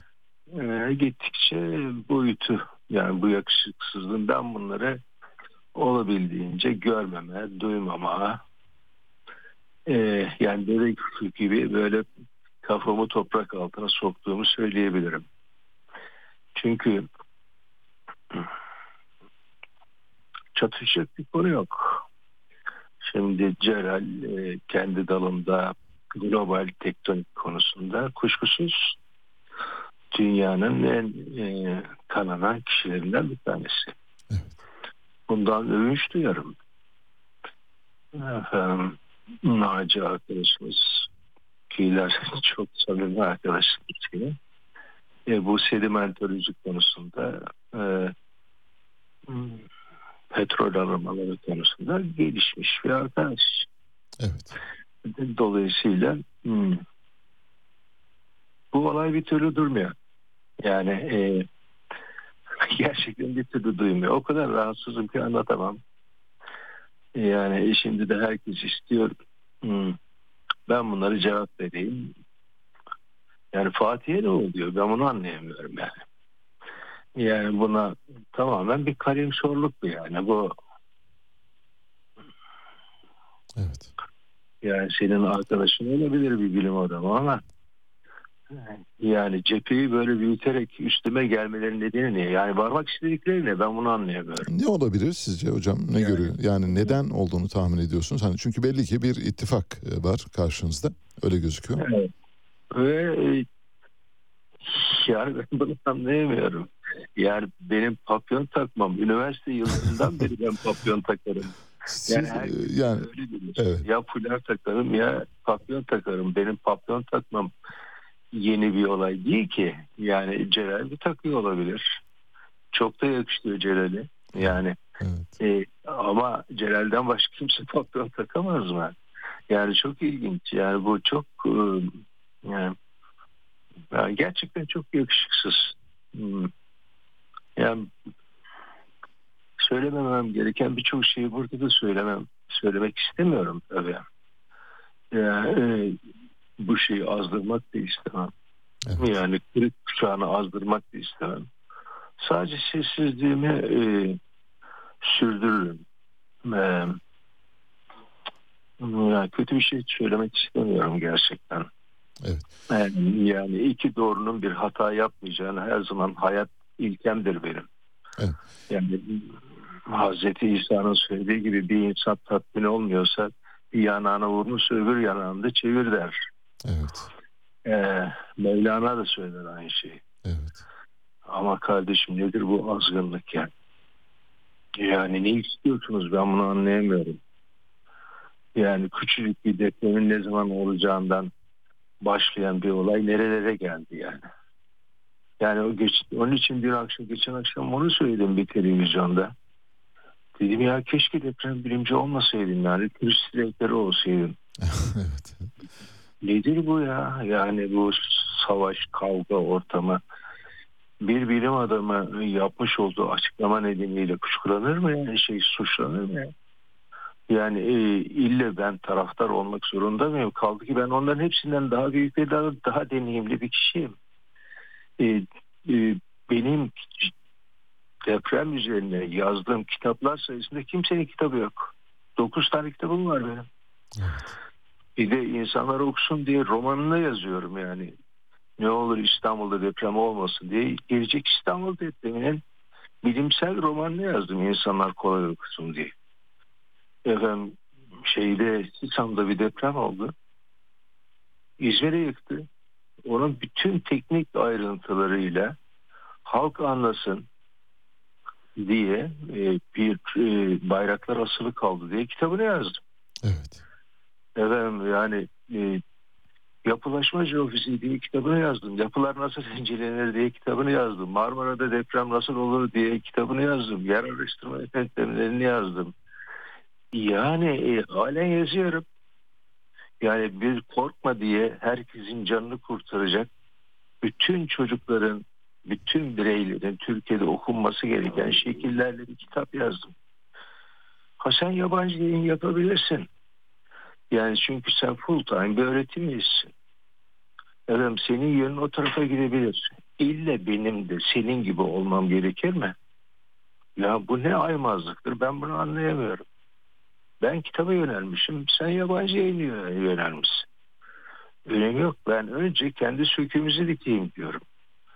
Bu bir kişiye saldırı unsuru olabilir mi? Olarak kullanılmasına neden olabilir mi? Evet. Akıl alır gibi değil yani. Bir profesörün nasıl yöneleceğini, ona nasıl karar verebilir ki? Ben kendimi toplum için adamış bir insanım. Yani Türk toplumu için adamış. Önce kendi yamana, kendi söküğüne dik. E sen de başka bir yöne yönelmişsin. Evet. Niye bana neden e, hakaret etme hakkı veriyor bu? E neden bir de benle uğraşıyorsun? İşin ilginç tarafı yani.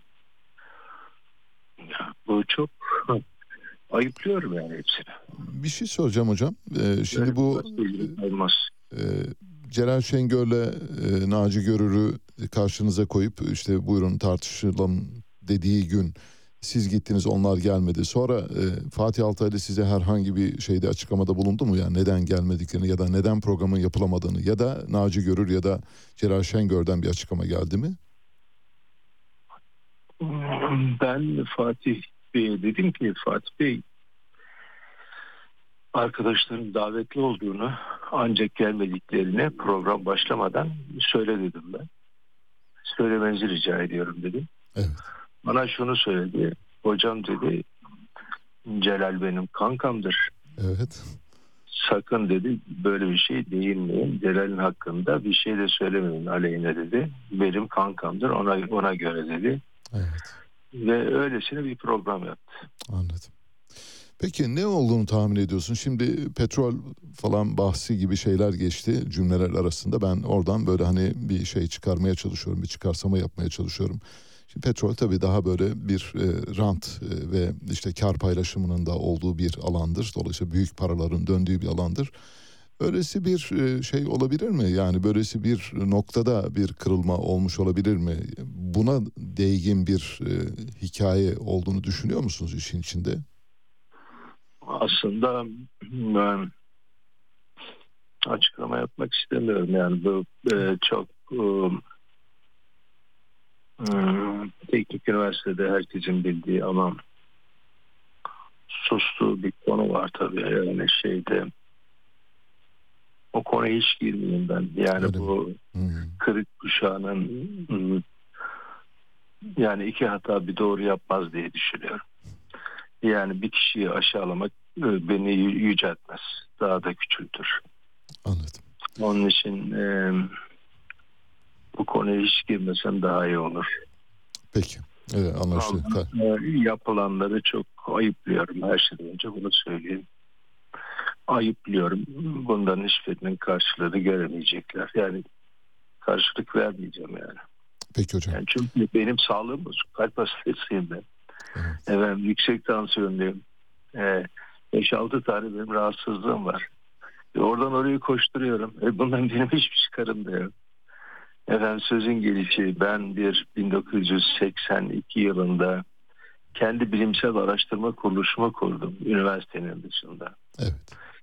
Ülkeden 5 kuruş para almadan kendi projem ben 860 tane proje bitirmiş bir kişiyim yani. Bütün Evet. Türkiye'de. Her konuda. Yani şu anda iki göl arasının e, yerleşim projesini yapan kişiyim ben. İstanbul'da birçok belediyenin kimsenin adım atmadığı yerlerin adımını atmış bir kişiyim. Üniversitede benim odamda yapmış olduğum projeler odamı doldurur. Hatta e, böyle kalın hepsi kalın kalın kitap biçimindedir. Güneydoğu Anadolu'da Antalya'da kitap aramış, şey, petrol aramış kişi. Şu anda Trakya'da Avrupa'da, e, Anadolu yakasında birçok şehir benim bulduğum suları kullanıyor. Evet. Dünyanın en büyük altın madenlerinden bir tanesini buldum ben. Uşak Yeşme. Hisariliran bile yok. Ama ben buldum. Evet. Krom madenlerini buldum. Sözün gelişi. Yani deprem üzerine yani 1970 yılından beri deprem alanlarına gide, giden bir kişiyim ben. Yani e, benim kadar proje yapan bırakın Türkiye'yi dünyada yoktur. Ve bunun için hiçbir e, e, üniversiteden de 5 kuruş para almadığım gibi TÜBİTAK'a başvurmamışımdır dahi. Bütün projelerime tamamen kendi suyuyla e, evirmişimdir. Birçok araştırma için yurt dışına çıkmış bir kişiyim. Devletten 5 kuruş para almamışımdır ben. Kendim sağlamışımdır sürekli olarak. E, çünkü Amerika Birleşik Devletleri'nde okurken hocamın modeliydi o. Evet. Yani Stanford Üniversitesi'nde, Colorado'da, e, MIT'de öyleydi. Yani bir de öyle bir şey ki yani e, hani bana küfreden bari Müslüman olsa da dinime küfreden bari Müslüman olsa bilir. Ya bana küfredenler önce gitsinler. Yani hmm, düşünün San, San Andreas Kırığı üzerine master yapmış bir kişiyim ben. Türkiye'de ilk MIT'de depremlerin önceden bilinmesi üzerine post doktora yapmış kişiyim ben. Evet. Şimdi bitkinin benim yaptığım çalışmaları eleştirebilmesi için aynı benzer çalışmaları yapmış olması gerekiyor. İşin sıkıntısı büyük. Yani daha bu toplum jeolojiyle jeofiziğin farkını bilmiyor. Bırakın deprem büyüklükle şiddetinin farkını bil- bilip bilmemesini. Evet. O kadar bir şey ki bunları anlatmak zorunda kalıyoruz. Ha, televizyonlar, radyolar gazeteler, açık üniversite. E, halkı bilgilendirmek için ister istemez istemesek de yani çok yorgun düşsek de televizyona televizyonu koşturuyoruz. Evet. Yani açıklamak için, bilgi vermek için çünkü halkın bilgi ver, alma özgürlüğü var. Benim sosyal medyada inanın telefonum hiç durmuyor ve halk diyor ki ya hocam sen hiç uyu, uyumuyor musun? Uyuyamıyorum ki. Sürekli soru geliyor. Yani bir, bir de insanlar yani bazı bilim adamları niye korku pompalıyorlar? Yani 24 yıldır İstanbul'da her an deprem olabilir diye korku pompalanıyor. Ve bunu da basını şöyle satıyorlar. E biz işte söylemesek İstanbul kentsel dönüşümü hiç yapmayacak. Ya nasıl olabilir? İstanbul bir yılda şu anda belediyenin bütçesine bakın. Kentsel dönüşüme ayırdığı para 1 milyon 1 milyar 800 bin lira. 1 milyar 800 bin lirayı nasıl sen e, İstanbul'da 1 milyon 700 bin tane evi kentsel dönüşüme sokabilirsin? Yani felaket haberciliği yaparak kentsel dönüşümün olmasını mı kolaylaştırıyorsun? Nasıl olur? E işte deprem çok uzun zaman var dersen işte insanlar rahatlar hiçbir şey yapmaz. Ya insanlar ekonomik sıkıntı içinde. İnsanlar kendi kendine evini yıkıp da yeniden yaptıracak paraları yok. Emeklisi var. Türkiye'nin yüzde yetmiş beşi 8500 liranın altında geçinmeye çalışıyor. İnsanlar domates alamıyor. Evet. Evini yıktırıp yaptırmak ne demek? İstinye'de yaşlıca bir kadınla karşılaştım. İşte e, oğlum sen bu eve hiç bakma. Ben eve bir akşam eve bir ekmek getirmenin mücadelesini veriyorum dedi. Deprem daima yoksulu öldürür. Yani çünkü şu kalan zamanı hiç olmazsa yaygarayla geçti bu zaman. Kalan zamanı değerlendirelim de İstanbul için ne yapacaksak yapalım. Evet. E, şimdi e, aynı olayı 3 yıl önce bugün birisi TikTok mu nereden oradan paylaşmış. 3 yıl önce benimle yapılan bir röportajda, Cumhuriyet'in yaptığı bir röportajda e, Kahramanmaraş'ta 7.6'lık bir depremin olacağını söylemedi, söylemişim. Aferin bana demek istemiyorum. Evet. 3 yıl önce söylemiş olsam bile yani bir jeofizikçi olarak bu benim görevim zaten. Aferin bana demek istemiyorum. Nerelerin yıkılacağını da anlatmışım. E şimdi 3 yıl önce söylesem dahi 3 yılda 4 milyon kişinin oturduğu Kahramanmaraş efendim 11 tane ili nasıl değiştirebilir? Değiştirmek mümkün mü? Bu 1950'den beri yapılan birikmiş hataların toplam bedelini birden ödedik biz Evet. 6 Şubat'ta. Ve e, İstanbul'da aynı şekilde. Yani 1950'den beri yapılmış e, siyasi hataların imar aflarının bedelini maalesef ödeyecek. İstanbul yetmeyecek. Bütün Türkiye ödeyecek bunu. Maalesef böyle. Yani gerçekçi konuları konuşalım. Tabii. Yani insanları sürekli olarak böyle deprem olacak, deprem olacak pompasıyla bu arkadaşların bir tanesi açıklama yapıyor. İşte Elazığ'da deprem bekliyorum veya Palu'da şurada bir deprem bekliyorum kısa zamanda falan diye. İnsanlar hiçbir uyuyamıyor. Herkes sokakta. Ya bundan hiçbir toplumsal sorumluluğu yok mudur? Herkes her şeyi söyleyebiliyor. Ve bunlar referans alıyor. İzleyici sayıları çok fazla. Yani bunun üstüne aynı fikirde olmadığım için bana saldırıyor. Bunu anlayamıyorum yani. Anladım. Yani bu gerçekten çok ayıplıyorum. Hele bir gazetecinin bu işin arasında girmesi doğrusu hiç yakışmıyor. Gerçekten çok yakışıksız. Ve e, bu tür e, saldırılar karşılık bulmayacaktır onu söyleyeyim. Yani hiçbirine yanıtlamayacağım. Önce benim sağ olmam gerekiyor. En büyük özgürlüğüm benim. Sağlığımı ve psikolojimi korumam gerekiyor ki ben ülkeme e, ve beni sevenlere yardımcı olabileyim. Topluma yardımcı olabileyim. Evet. Yani ben kalktım şimdi deprem üzerine acaba hangi kuvvetle vurdu diye onun hesaplarını yapıyorum. Ama bir tarafta yok patronumla oynanıyor benim yani. Yok benzemezse falan. Evet. Ya kim istiyor yani? Evet. Bir insan neden başka birisine benzemek istesin? Bu ne kadar e, Yani düzeysiz bir e, yaklaşım. Yani ne kadar Evet. yani e, bir gazeteci aslında yani e, inanın sizin gibi olmalı ya. Ben sizi çok uzun süredir biliyorum. Böyle çok düzgün gazeteciler var yani. Gerçekten dediğiniz gibi bilinmeyenleri halka iletmeye çalışan Sputnik gibi bir radyo var. Bunun gibi e, çok böyle özellikle televizyonlar var, gazeteler var. Ama e, bilim adamları birbirine düşürüp de böyle gazete satmaya çalışan, ilgi odağı olmaya çalışan bunlar gazetecilik değil ya. Yani, e, yani Fatih'i düzeltecek kişi de ben değilim yani. E, yani onlar rakılarını içsinler, yemeklerini yesinler, gülüşsünler ama beni unutsunlar. Ben e, onları izlemiyorum dahi. Çünkü psikolojim bozulmasın diye izlemiyorum. Sağlıklı olmam gerekiyor benim. Evet. Sadece ayıplıyorum. Peki hocam.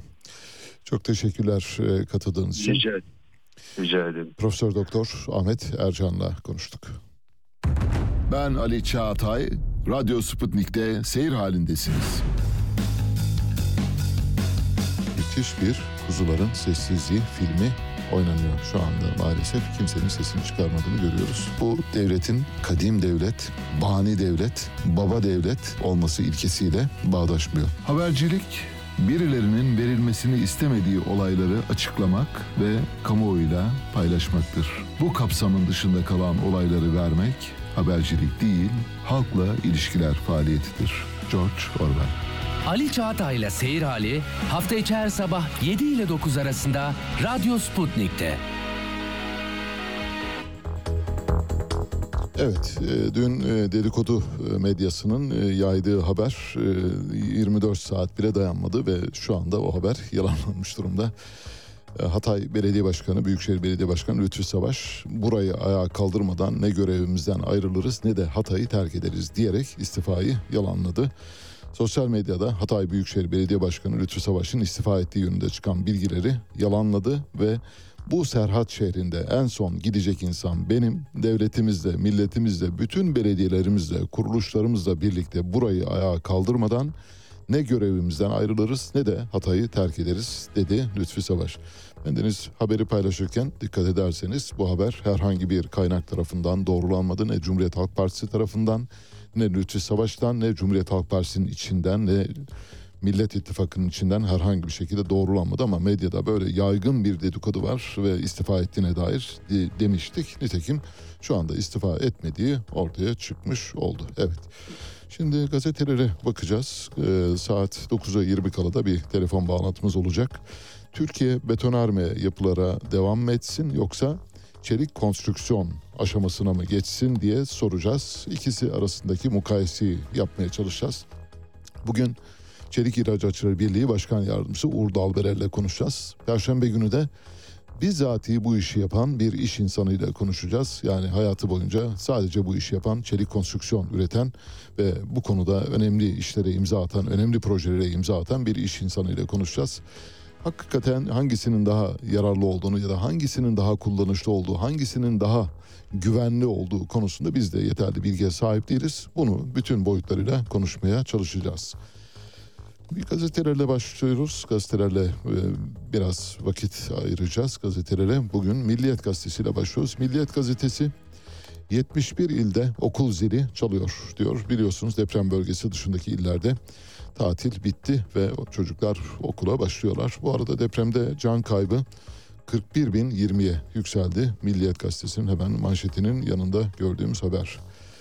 Bir başka haber var Milliyet'te. Hayaller ve anılar enkazda. Hatay'da yıkılan bir enkazın içinde Alena Yalçınkaya'nın Almanya'daki dayısına yazdığı bir mektup çıktı. Diğer enkazın üzerinde de bebek arabası, oyuncaklar, ailelere ait fotoğraflar dağılmıştı. Yıkılmış bir binanın önünde karşılaştığımız 25 yaşındaki Metehan Yıldız enkazdan aile fotoğraflarını topluyor. Geriye kalan yalnızca bunlar diyor Metehan'ın yalnızlığı. Amerikalı bakan Hatay'ı inceledi diyor Milliyet, Milliyet gazetesi. Hemen gazetenin birinci sayfasının eteğinde. Amerikalı bakan dedikleri Anthony Blinken, Amerikan Dışişleri Bakanı. Mevlüt Çavuşoğlu'yla birlikte çekilmiş bir fotoğraf var. Mevlüt Çavuşoğlu iki eliyle sarmalamış e, Anthony Blinken'ı yani hoş geldin e, anlamında bir e, hoşgörü ve daha doğrusu hoş bulduk e, şeyi yapıyor. Resmi ziyaret kapsamında Türkiye'ye gelen Amerikan Dışişleri Bakanı Blinken, Dışişleri Bakanı Çavuşoğlu ile birlikte depremin yıktığı bölgeyi havadan inceleyerek bilgi aldı. Amerikalı bakan Türkiye ve Suriye'ye toplamda 185 milyon dolar yardım yapılacağını söyledi. Yardımın hangi ülkeye ne kadar yapılacağını bilmiyoruz ama sanıyoruz genellikle bu tür durumlarda uluslararası yardım kuruluşları da üçte bir nispetinde hareket ediyor. Yani Türkiye'ye iki verirken Suriye'ye de bir ölçeğinde yardım veriyorlar. Normal oradaki deprem bizimkine göre daha az bir popülasyonu kapsıyor. Bizdeki deprem daha yıkıcı. Orada da büyük bir harabiyet olduğunu biliyoruz. Hatta e, Suriye'deki durumun daha da vahim olduğunu söyleyebiliriz. Çünkü ülke zaten e, bir iç savaştan çıkmış, toparlanamamış ve toparlanamayan bir ülkeye daha fazla yardım yapılması gerektiğini düşünüyorum şahsen. Yani burada orada bir oran gözetilmeksizin yardım yapılması gerektiğini ifade ediyorum. Sabah gazetesi birinci sayfasından Başkan Erdoğan'la Bahçeli Hatay'a gidiyor diyor. Depremzedelerle bir araya gelecek olan Erdoğan ve Bahçeli asrın felaketi sonrası çalışmaları inceleyecek. Erdoğan MHP Genel Başkanı Devlet Bahçeli ile birlikte bugün Hatay'a gidiyor. Erdoğan ve Bahçeli deprem bölgesi Hatay'da incelemelerde bulunacak. Depremzedelerle bir araya gelerek iki lider asrın felaketi sonrası çalışmaları yerinde inceleyecekler diyor. Evet uzun bir aradan sonra depremin başından bugüne kadar yani üzerinden neredeyse iki haftaya yakın zaman geçti. İki lider deprem bölgesine gidiyor. Sabahın birinci sayfasında bir sol tarafta bir kadının hastanede depremzede bir hanımefendinin fotoğrafı var. Bu hanımefendiyi tanıyoruz. Televizyonlarda da yer aldı. Beni özel hastaneye götürmeyin orada benden para isterler demişti. Ama onu bir özel hastaneye götürmediler ama iyi bir hastaneye götürdüler. Şimdi kendisiyle yapılmış bir mülakat var. Orada diyor ki Hatay'da 138 saat sonra enkazdan çıkarıldığında beni özel hastaneye götürmeyin diyen Emine Doğu Adana Şehir Hastanesi'nde tedavi görüyor ve Emine Doğu burası 5 yıldız otel gibi devletimiz sağ olsun diye de bir teşekkür mesajı paylaşmış durumda. Yeni Şafak Yeni Şafak'ın birinci sayfasında şehrin görüntüsü değişti diye bir haber var. Hatay'ın havadan çekilmiş bir fotoğrafı var. Gerçekten yani tanınamaz halde oldu zaten biliniyor ancak bu fotoğraf her şeyi çok net biçimde ortaya koyuyor. Şöyle haber, Hatay'da depremden önce ve sonra aynı açılardan çekilen fotoğraflar yıkımın büyüklüğünü ortaya koydu. Bazı cadde ve sokaklar tanınmaz hale geldi. Cumhuriyet Mahallesi'nde sadece iki bina depremin hasarsız atlatabilmiş durumda.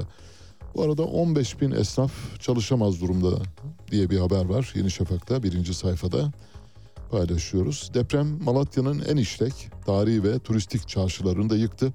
30 bin esnafın olduğu sokak e, kentte 15 bin dükkan kullanılamaz halde.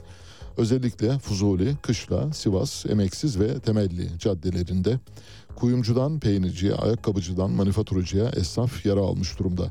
Malatya Esnaf ve Sanatkarlar Odaları Birliği Başkanı Şevket Keskin, çarşının canlanması için ayakta kalanlara şehri terk etmeyin, dükkanınızın önünde durun, ışıklarınızı açık tutun diye mesaj veriyor.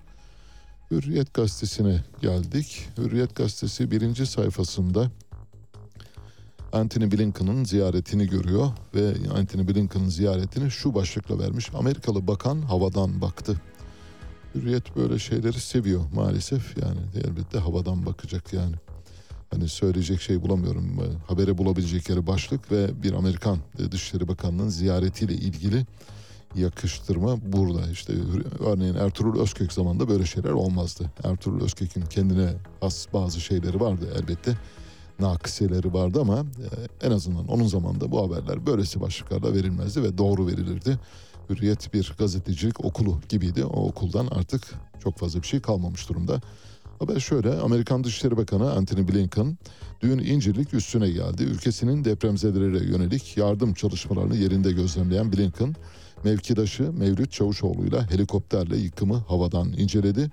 Amerika, Türkiye ve Suriye'ye 100 milyon dolar yardım açıkladı. Bu arada yine Hürriyet'in birinci sayfasında EYT maaşları Nisan'a kalacak diye bir haber var. Bildiğiniz gibi meclis tatilde bu sebeple ertelenmiş durumda. Normal şartlarda deprem olmamış olsaydı EYT'liler Mart ayında maaşlarını alabileceklerdi ancak Nisan'a kaldığını söylüyor Hürriyet.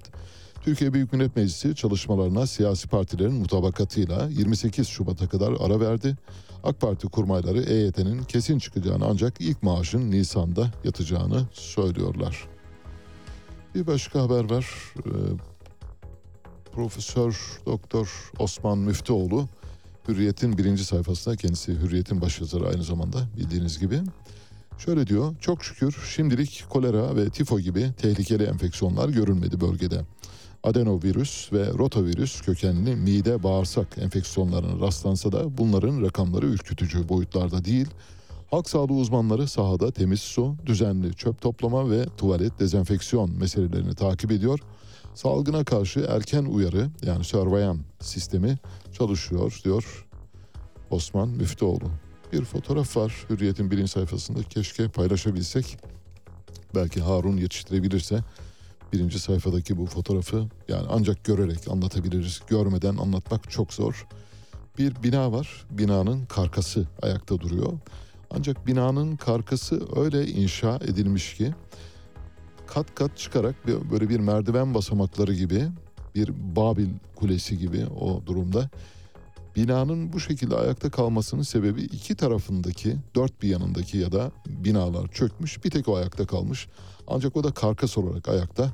Binanın ihmalin ibret kulesi diye veriyor Hürriyet gazetesi. Bence çok hoş bir fotoğraf. Yani depremi en iyi anlatan fotoğraflardan bir tanesi.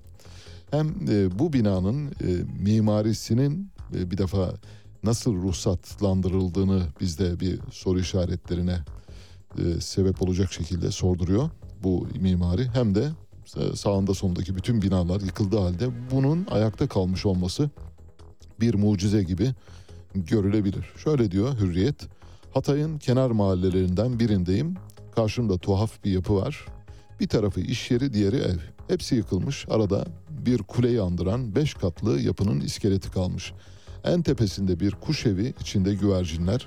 Geçen herkes durup bu kuleye bakıyor. Evet bence de depremin fotoğrafı bu. Yani batıda herhalde bu fotoğraf mesela ödül alabilir. Yani ileride depremle ilgili haberler yapıldığında ödüllük bir fotoğraf hürriyet, ödüllük bir fotoğrafa imza atmış durumda kutluyoruz.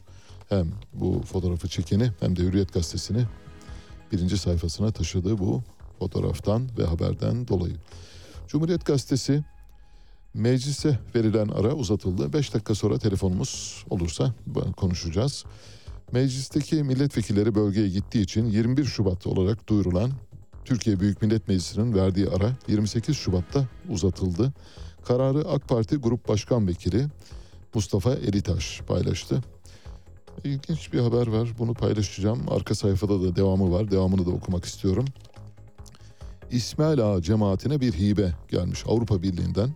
Kadınlara yönelik fetvası, fetvaları ve 6 yaşındaki kız çocuğunun istismarıyla gündeme gelen İsmail Ağa cemaatinin bir derneğine 31.455 euro hibe verilmiş Avrupa Birliği'nden. Avrupa Parlamentosu üyeleri hibeye tepki göstermişler. Haberin devamı 10. sayfada. Haberin devamını da paylaşmak istiyorum çünkü önemli bir haber bence.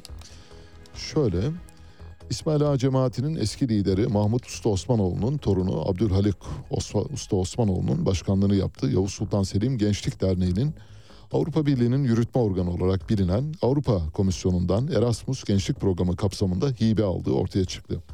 Programa pandemi sonrası dijital yaşam ve dijital yaşamın İslamofobi etkileri başlıklı projeyle başvuran dernek 31.455 euro kaynak sağladı. 1 Aralık'ta başlayan projenin bitiş tarihi 31 Mayıs olarak belirlendi. Projeye ilişkin bilgi notunda pandemiyle birlikte dijital dünyada da İslamofobinin etkisinin sürdüğü belirtiliyor.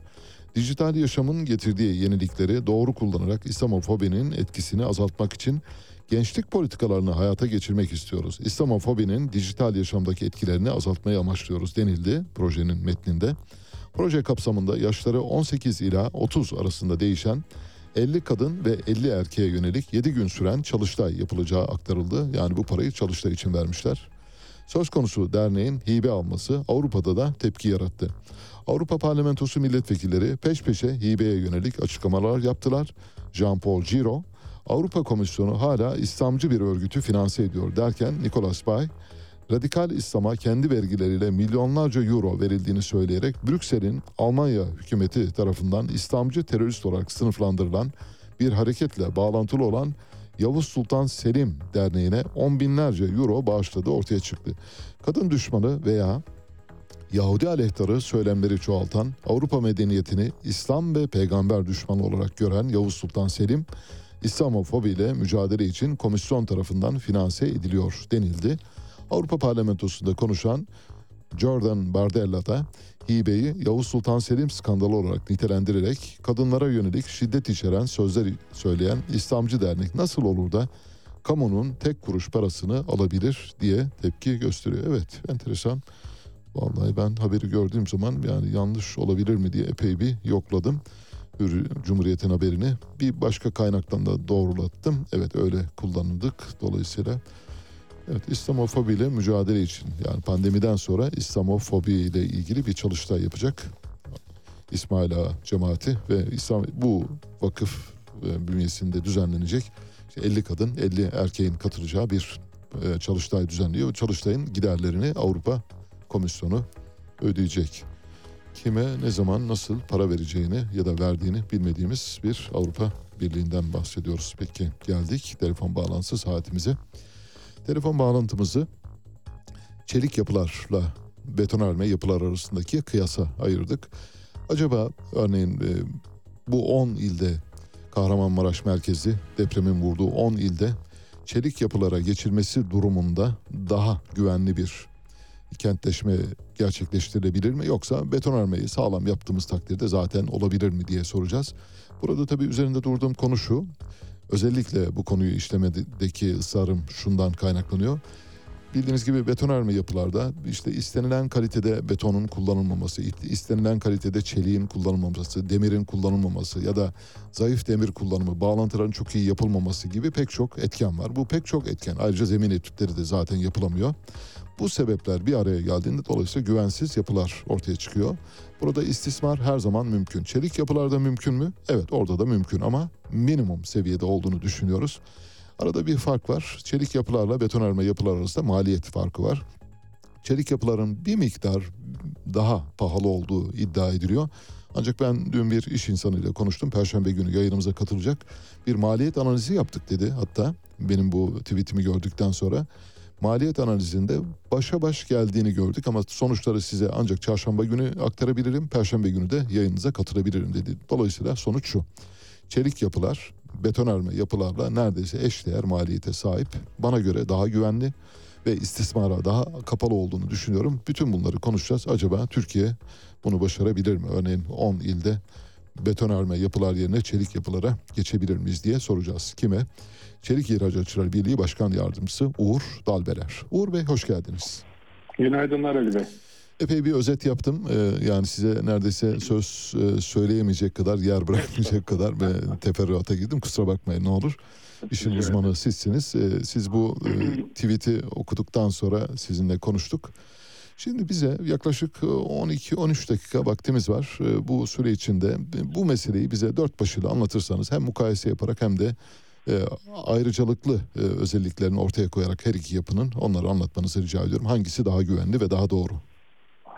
Ali Bey ben şuradan başlamak istiyorum. Tabii malzemenin seçimini konuşuyor olmak aslında birçok diğer asıl konuşulması gereken konuların tartışılmış ve sonuca varmış olmasını gerektirir. Ee, şimdi ben 20 yıl önce edinilmiş tecrübe sonrası yapılanlar ve yapılmayanları bir kenara koyuyorum. Aslında malumunuz bu sene en büyük değerimiz olan Cumhuriyet'in 100. yılı. Biz Tabii. 100 yıldır aslında birçok deprem yaşadık ve hala ders almaya çalışıyoruz. Evet. Yani öncelikle herkes bir takım eleştiriler getiriyor, yorumlar yapıyor ama ben o eleştirilere baktığımda o tablonun içerisinde maalesef kimse kendine bir yer vermiyor. Yani biz kendi sorumluluğumuzla başlamalıyız ki daha sonra bunun sonucunda malzemenin ne olması gerektiği konusunu tartışabilelim. Evet. Şimdi malzeme seçimi şeyi bir kenara koyuyoruz. Ahşaplı vesaire çok katlı binalardan bahsediyoruz. Tabii, evet. Onun özelinde bahsediyoruz. Deprem olduğu için konumuz üç tip aslında. Bir, betonarme. iki çelik yapılar. Üçüncüsü de bu ikisinin birleşiminden oluşuyor. Son dönemde özellikle de yüksek yapılarda, çok yüksek yapılarda örnek vermek gerekirse dünyanın en yüksek yapısı olan Burç Kalifa'da altta betonarme vardır. Yukarı çıktıkça çelik konstrüksiyon devam eder. Çünkü çelik konstrüksiyon betonarmeye göre daha hafiftir. Evet. Ama genelde aslında coğrafyalara baktığında bu bir kültürle alakalı konu. Amerika gibi, İran, Japonya gibi ülkelerde çelik konstrüksiyonu biz daha yaygın görüyoruz. Ama Avrupa topluluğu olsun, işte Türkiye'de buna dahil bakıldığında yapılarda betonarme daha yaygın. E tabi altyapı da buna göre gelişiyor. Nitekim şimdi betonarme bir yapı kültürünüz varsa o zaman çimento sektörünüz, inşaat çeliği üretiminde kapasiteniz daha da artıyor. Ama çelik konstrüksiyonsa o zaman işte profil olarak nitelendirdiğimiz çelik üretimine ağırlık veriyor. Şimdi biz yarın hadi bu daha sağlam geçelim de desek aslında altyapımız buna çok müsait değil. Evet. Zira o üretim yok. Bu sefer ithalat yapmak zorundasınız. O sizin çarşamba günü elbette bir takım etaplar çıkacaktır ama şunu söyleyeyim.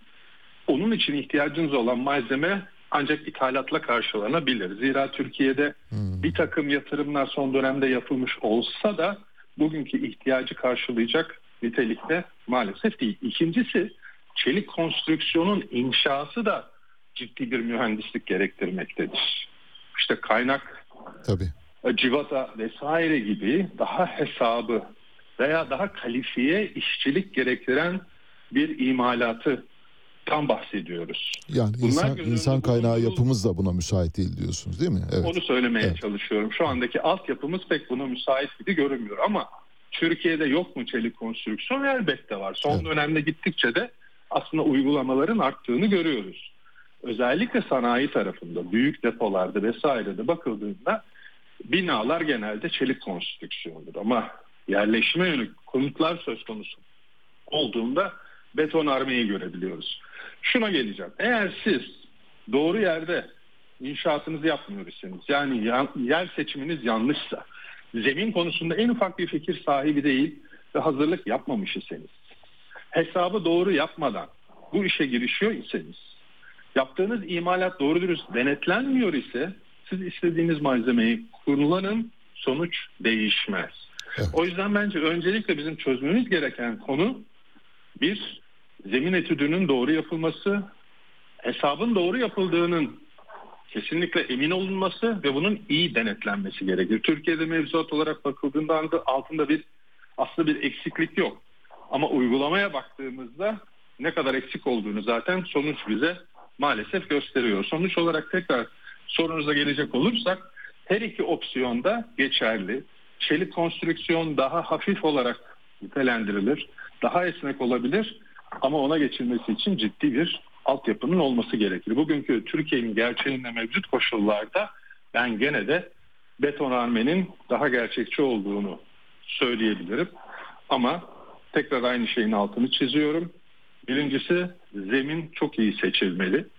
İkincisi müteahhitlerin gerçekten işinin ehli olmalı. Doğru hesap yapmaları gerekir. Üçüncüsü de otoritenin bunu çok ama çok iyi denetleyebiliyor olması gerekir. Türkiye'deki üretilen inşaat çeliğine gelecek olursak Evet. Türkiye yaklaşık her yıl 100 ülkeye yakın toplamda 7 milyon ton inşaat çeliği ihraç eder. Bugün dünyada kaydedilmiş en yüksek veya en yıkıcı depremin olduğu Şili Türkiye'den düzenli olarak inşaat çeliği ithal eder. Ama şunu yapar. Şili'ye gidecek her bir sipariş için Şili'den bir ya da iki tane denetmen gelir. Bütün üretim Hmm. boyunca Ya. fabrikada kalır. Her bir şeyi denetler. Çok Onun enteresan. onayı üzerine ancak sevkiyat gerçekleşebilir. Aynı şekilde İsrail'de de böyle bir uygulama vardır. İsrail'den de bakın yaklaşık 25 senedir İsrail Türkiye'nin en büyük inşaat çeliği pazarlarından biridir. 25 senedir bu yöntemden en ufak bir esneklik yapılmadı. Her seferinde mutlaka bir İsrailli gelir, üretimin başında bekler.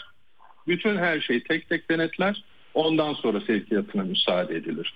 Şimdi siz eğer denetimi bu disiplinde yapabiliyor iseniz kullandığınız malzeme inşaat çeliği veya profil çelik yani konstrüksiyon ya da betonarme sonuç sizin için her zaman güvenli olur. Evet. Çok güzel anlattınız. Ee, müthiş. Yani neredeyse e, sormam gereken her şeyi bir kalemde anlattınız ama bir şey daha soracağım. Buyurun. Şimdi yapılması gereken mesela ben e, burada büyük bir e, işte ithalat bağımlısı olduğumuzu biliyorum. Tamam. Evet Türkiye e, çelik konstrüksiyon e, sürecine geçerse e, ithal e, bağımlılığı ortaya çıkacak. Ayrıca dediğiniz gibi işçilik altyapısı buna çok uygun değil. E, muhtemelen inşaat firmalarının e, deneyimleri de bunlara çok uygun değil. Ama bunları zamanla kazanabiliriz. Kaldı ki e, hani e, ustası varsa gider Çin'den bile getiririz yani. Onu da yaparız. Çünkü bu hayat memat meselesi. Yani orada hiçbir şeyden kaçınılamaz. Şunu öneriyorum ben. Acaba sadece bu 10 ili e, çelik e, yapılarla e, inşa edebilir miyiz? Orada böyle bir plan denenebilir mi? Denendiği takdirde bu çok büyük bir maliyeti gerektirir mi? Kısa zamanda yapılabilir mi? Şu anda bildiğimiz işte TOKİ orada yapıları inşa etmeye başladı geçici konutları. Çok hızlı ilerliyor. Tabii çelik konstrüksiyon bu kadar hızlı ilerlemez diye düşünüyorum. Yani bir zaman kaybına yol açar mı insanların bir an önce evlerine kavuşabilmesi bakımından. Ama tabii hani böyle yapıp da işte sonra 5 yıl sonra tekrar dö- dönüp yapboz tahtasına çevirmeden yapalım diyorum. Bu sebeple üzerinde duruyorum çelik konstrüksiyonun. Çok haklısınız. Çok daha hızlı olabilir. Geçmişte bu daha da farklıydı ama son dönemlerde o yaratılan yeni tekniklerle özellikle betonun donma süresinde yaratılan kısaltmalar tabii betonarme yapıların da çok çabuk inşa edilmesinin önünü açtı. Malumunuz geçmişte çok daha mevsimseldi. Kışın e, pek betonarme inşaat gerçekleştirilemezdi ama bugünün koşullarında artık bu mümkün. Her iki yöntemde uygulanır. Bence yapılması gereken sizin de bahsettiğiniz bir opsiyondur. Önemli bir alternatiftir. Bu her ikisinin de hesaplanıp değerlendirildikten sonra uygulanması bence mümkündür. Belki dediğiniz gibi işi hızlandırmak adına iki opsiyonun da aynı anda uygulanması belki daha da gerçekçi olabilir. Tabii. Yani e, betonarme ve işte çelik e, yapının birlikte e, bir kompozisyonla geliştirmesi belki mümkün olabilir. Deprem bölgesi için şunun için tavsiye ediyorum. Çünkü orası yanmış yıkılmış artık. Yani bu saatten sonra örneğin bunu Kocaeli'ne, Sakarya'ya, Yalova'ya, İstanbul'a öneremiyorum. Çünkü burada her şeyi yıkıp yeniden yapmakla. Ama yıkılmış bir yerde yeni bir şeye başlayacaksak bu kesinlikle bir model olmalı, bir örnek olmalı ve dünyaya da örnek gösterebileceğimiz bir yer olmalı ve yüz binlerce yıl e, ayakta kalabilecek e, yapılar e, yapabiliriz diye düşünüyorum. O sebeple üzerinde çok durdum. Birkaç cümle daha söylerseniz 3-4 dakika Çok kadar vaktimiz var. Yani ne yapacağınız, nerede yapacağınız ve nasıl yapacağınızla ilgili bu iki alternatif de her halükarda değerlendirilmeli ve en uygunu da seçilmelidir. Ben o konuda size katılıyorum. Harika. Hız açısından şu an itibariyle hani istediğimiz hızı yakalayamasak da bu bahsettiğiniz 10 ülkede konuştuğumuz konu aslında oldukça çok büyük kapsamlı ve zaman alacak bir konudur. Her şeyi bir anda yapamazsınız. Belli bir takvim içerisinde gerçekleştirilmelidir. O süre içerisinde de bahsettiğiniz gibi bu iki konunun da mutlaka birlikte paralel yürütülmesinde fayda vardır. Peki Uğur Bey çok teşekkürler e, katkılarınız için. Çelik İhracatçılar Birliği Başkan Yardımcısı Uğur. Dalbeler'le konuştuk. E, Evet.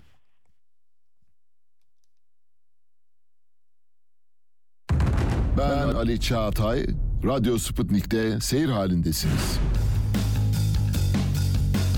Müthiş bir Kuzuların Sessizliği filmi oynanıyor şu anda maalesef. Kimsenin sesini çıkarmadığını görüyoruz. Bu devletin kadim devlet, bani devlet, baba devlet olması ilkesiyle bağdaşmıyor. Habercilik, birilerinin verilmesini istemediği olayları açıklamak ve kamuoyuyla paylaşmaktır.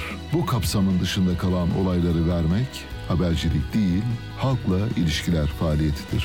George Orwell. Ali Çağatay'la Seyir Hali hafta içi her sabah 7 ile 9 arasında Radyo Sputnik'te. Evet e, artık programın sonuna geldik. E, Yarın size bir Hatay öyküsü anlatacağım.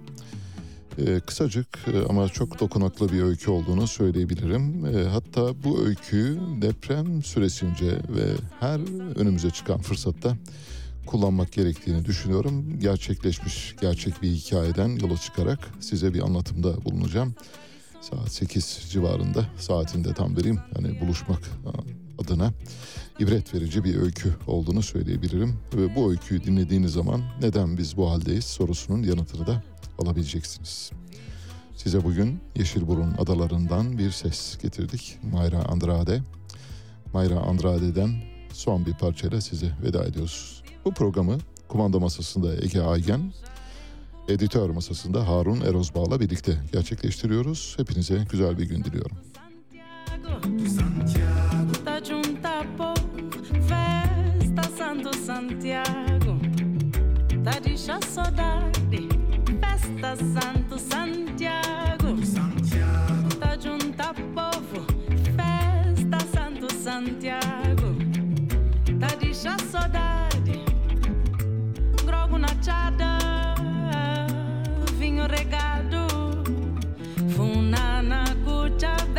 fincado.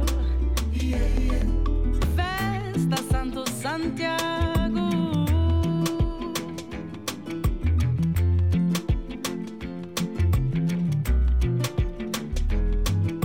Festa Santo Santiago. Tá junta povo. Festa Santo Santiago. Tá deixa saudade. Badiu tá brinca, só sabe. Gaitona na mão. Perrachado na chão. Faca na prega para os petos. Badiu tá brinca, só sabe. Cussis gaitona na mão. Perrachado na chão. Faca na prega para os petos. Badiu tá brinca, só sabe. Cussis gaitona na mão. Perrachado na chão. Faca na prega para os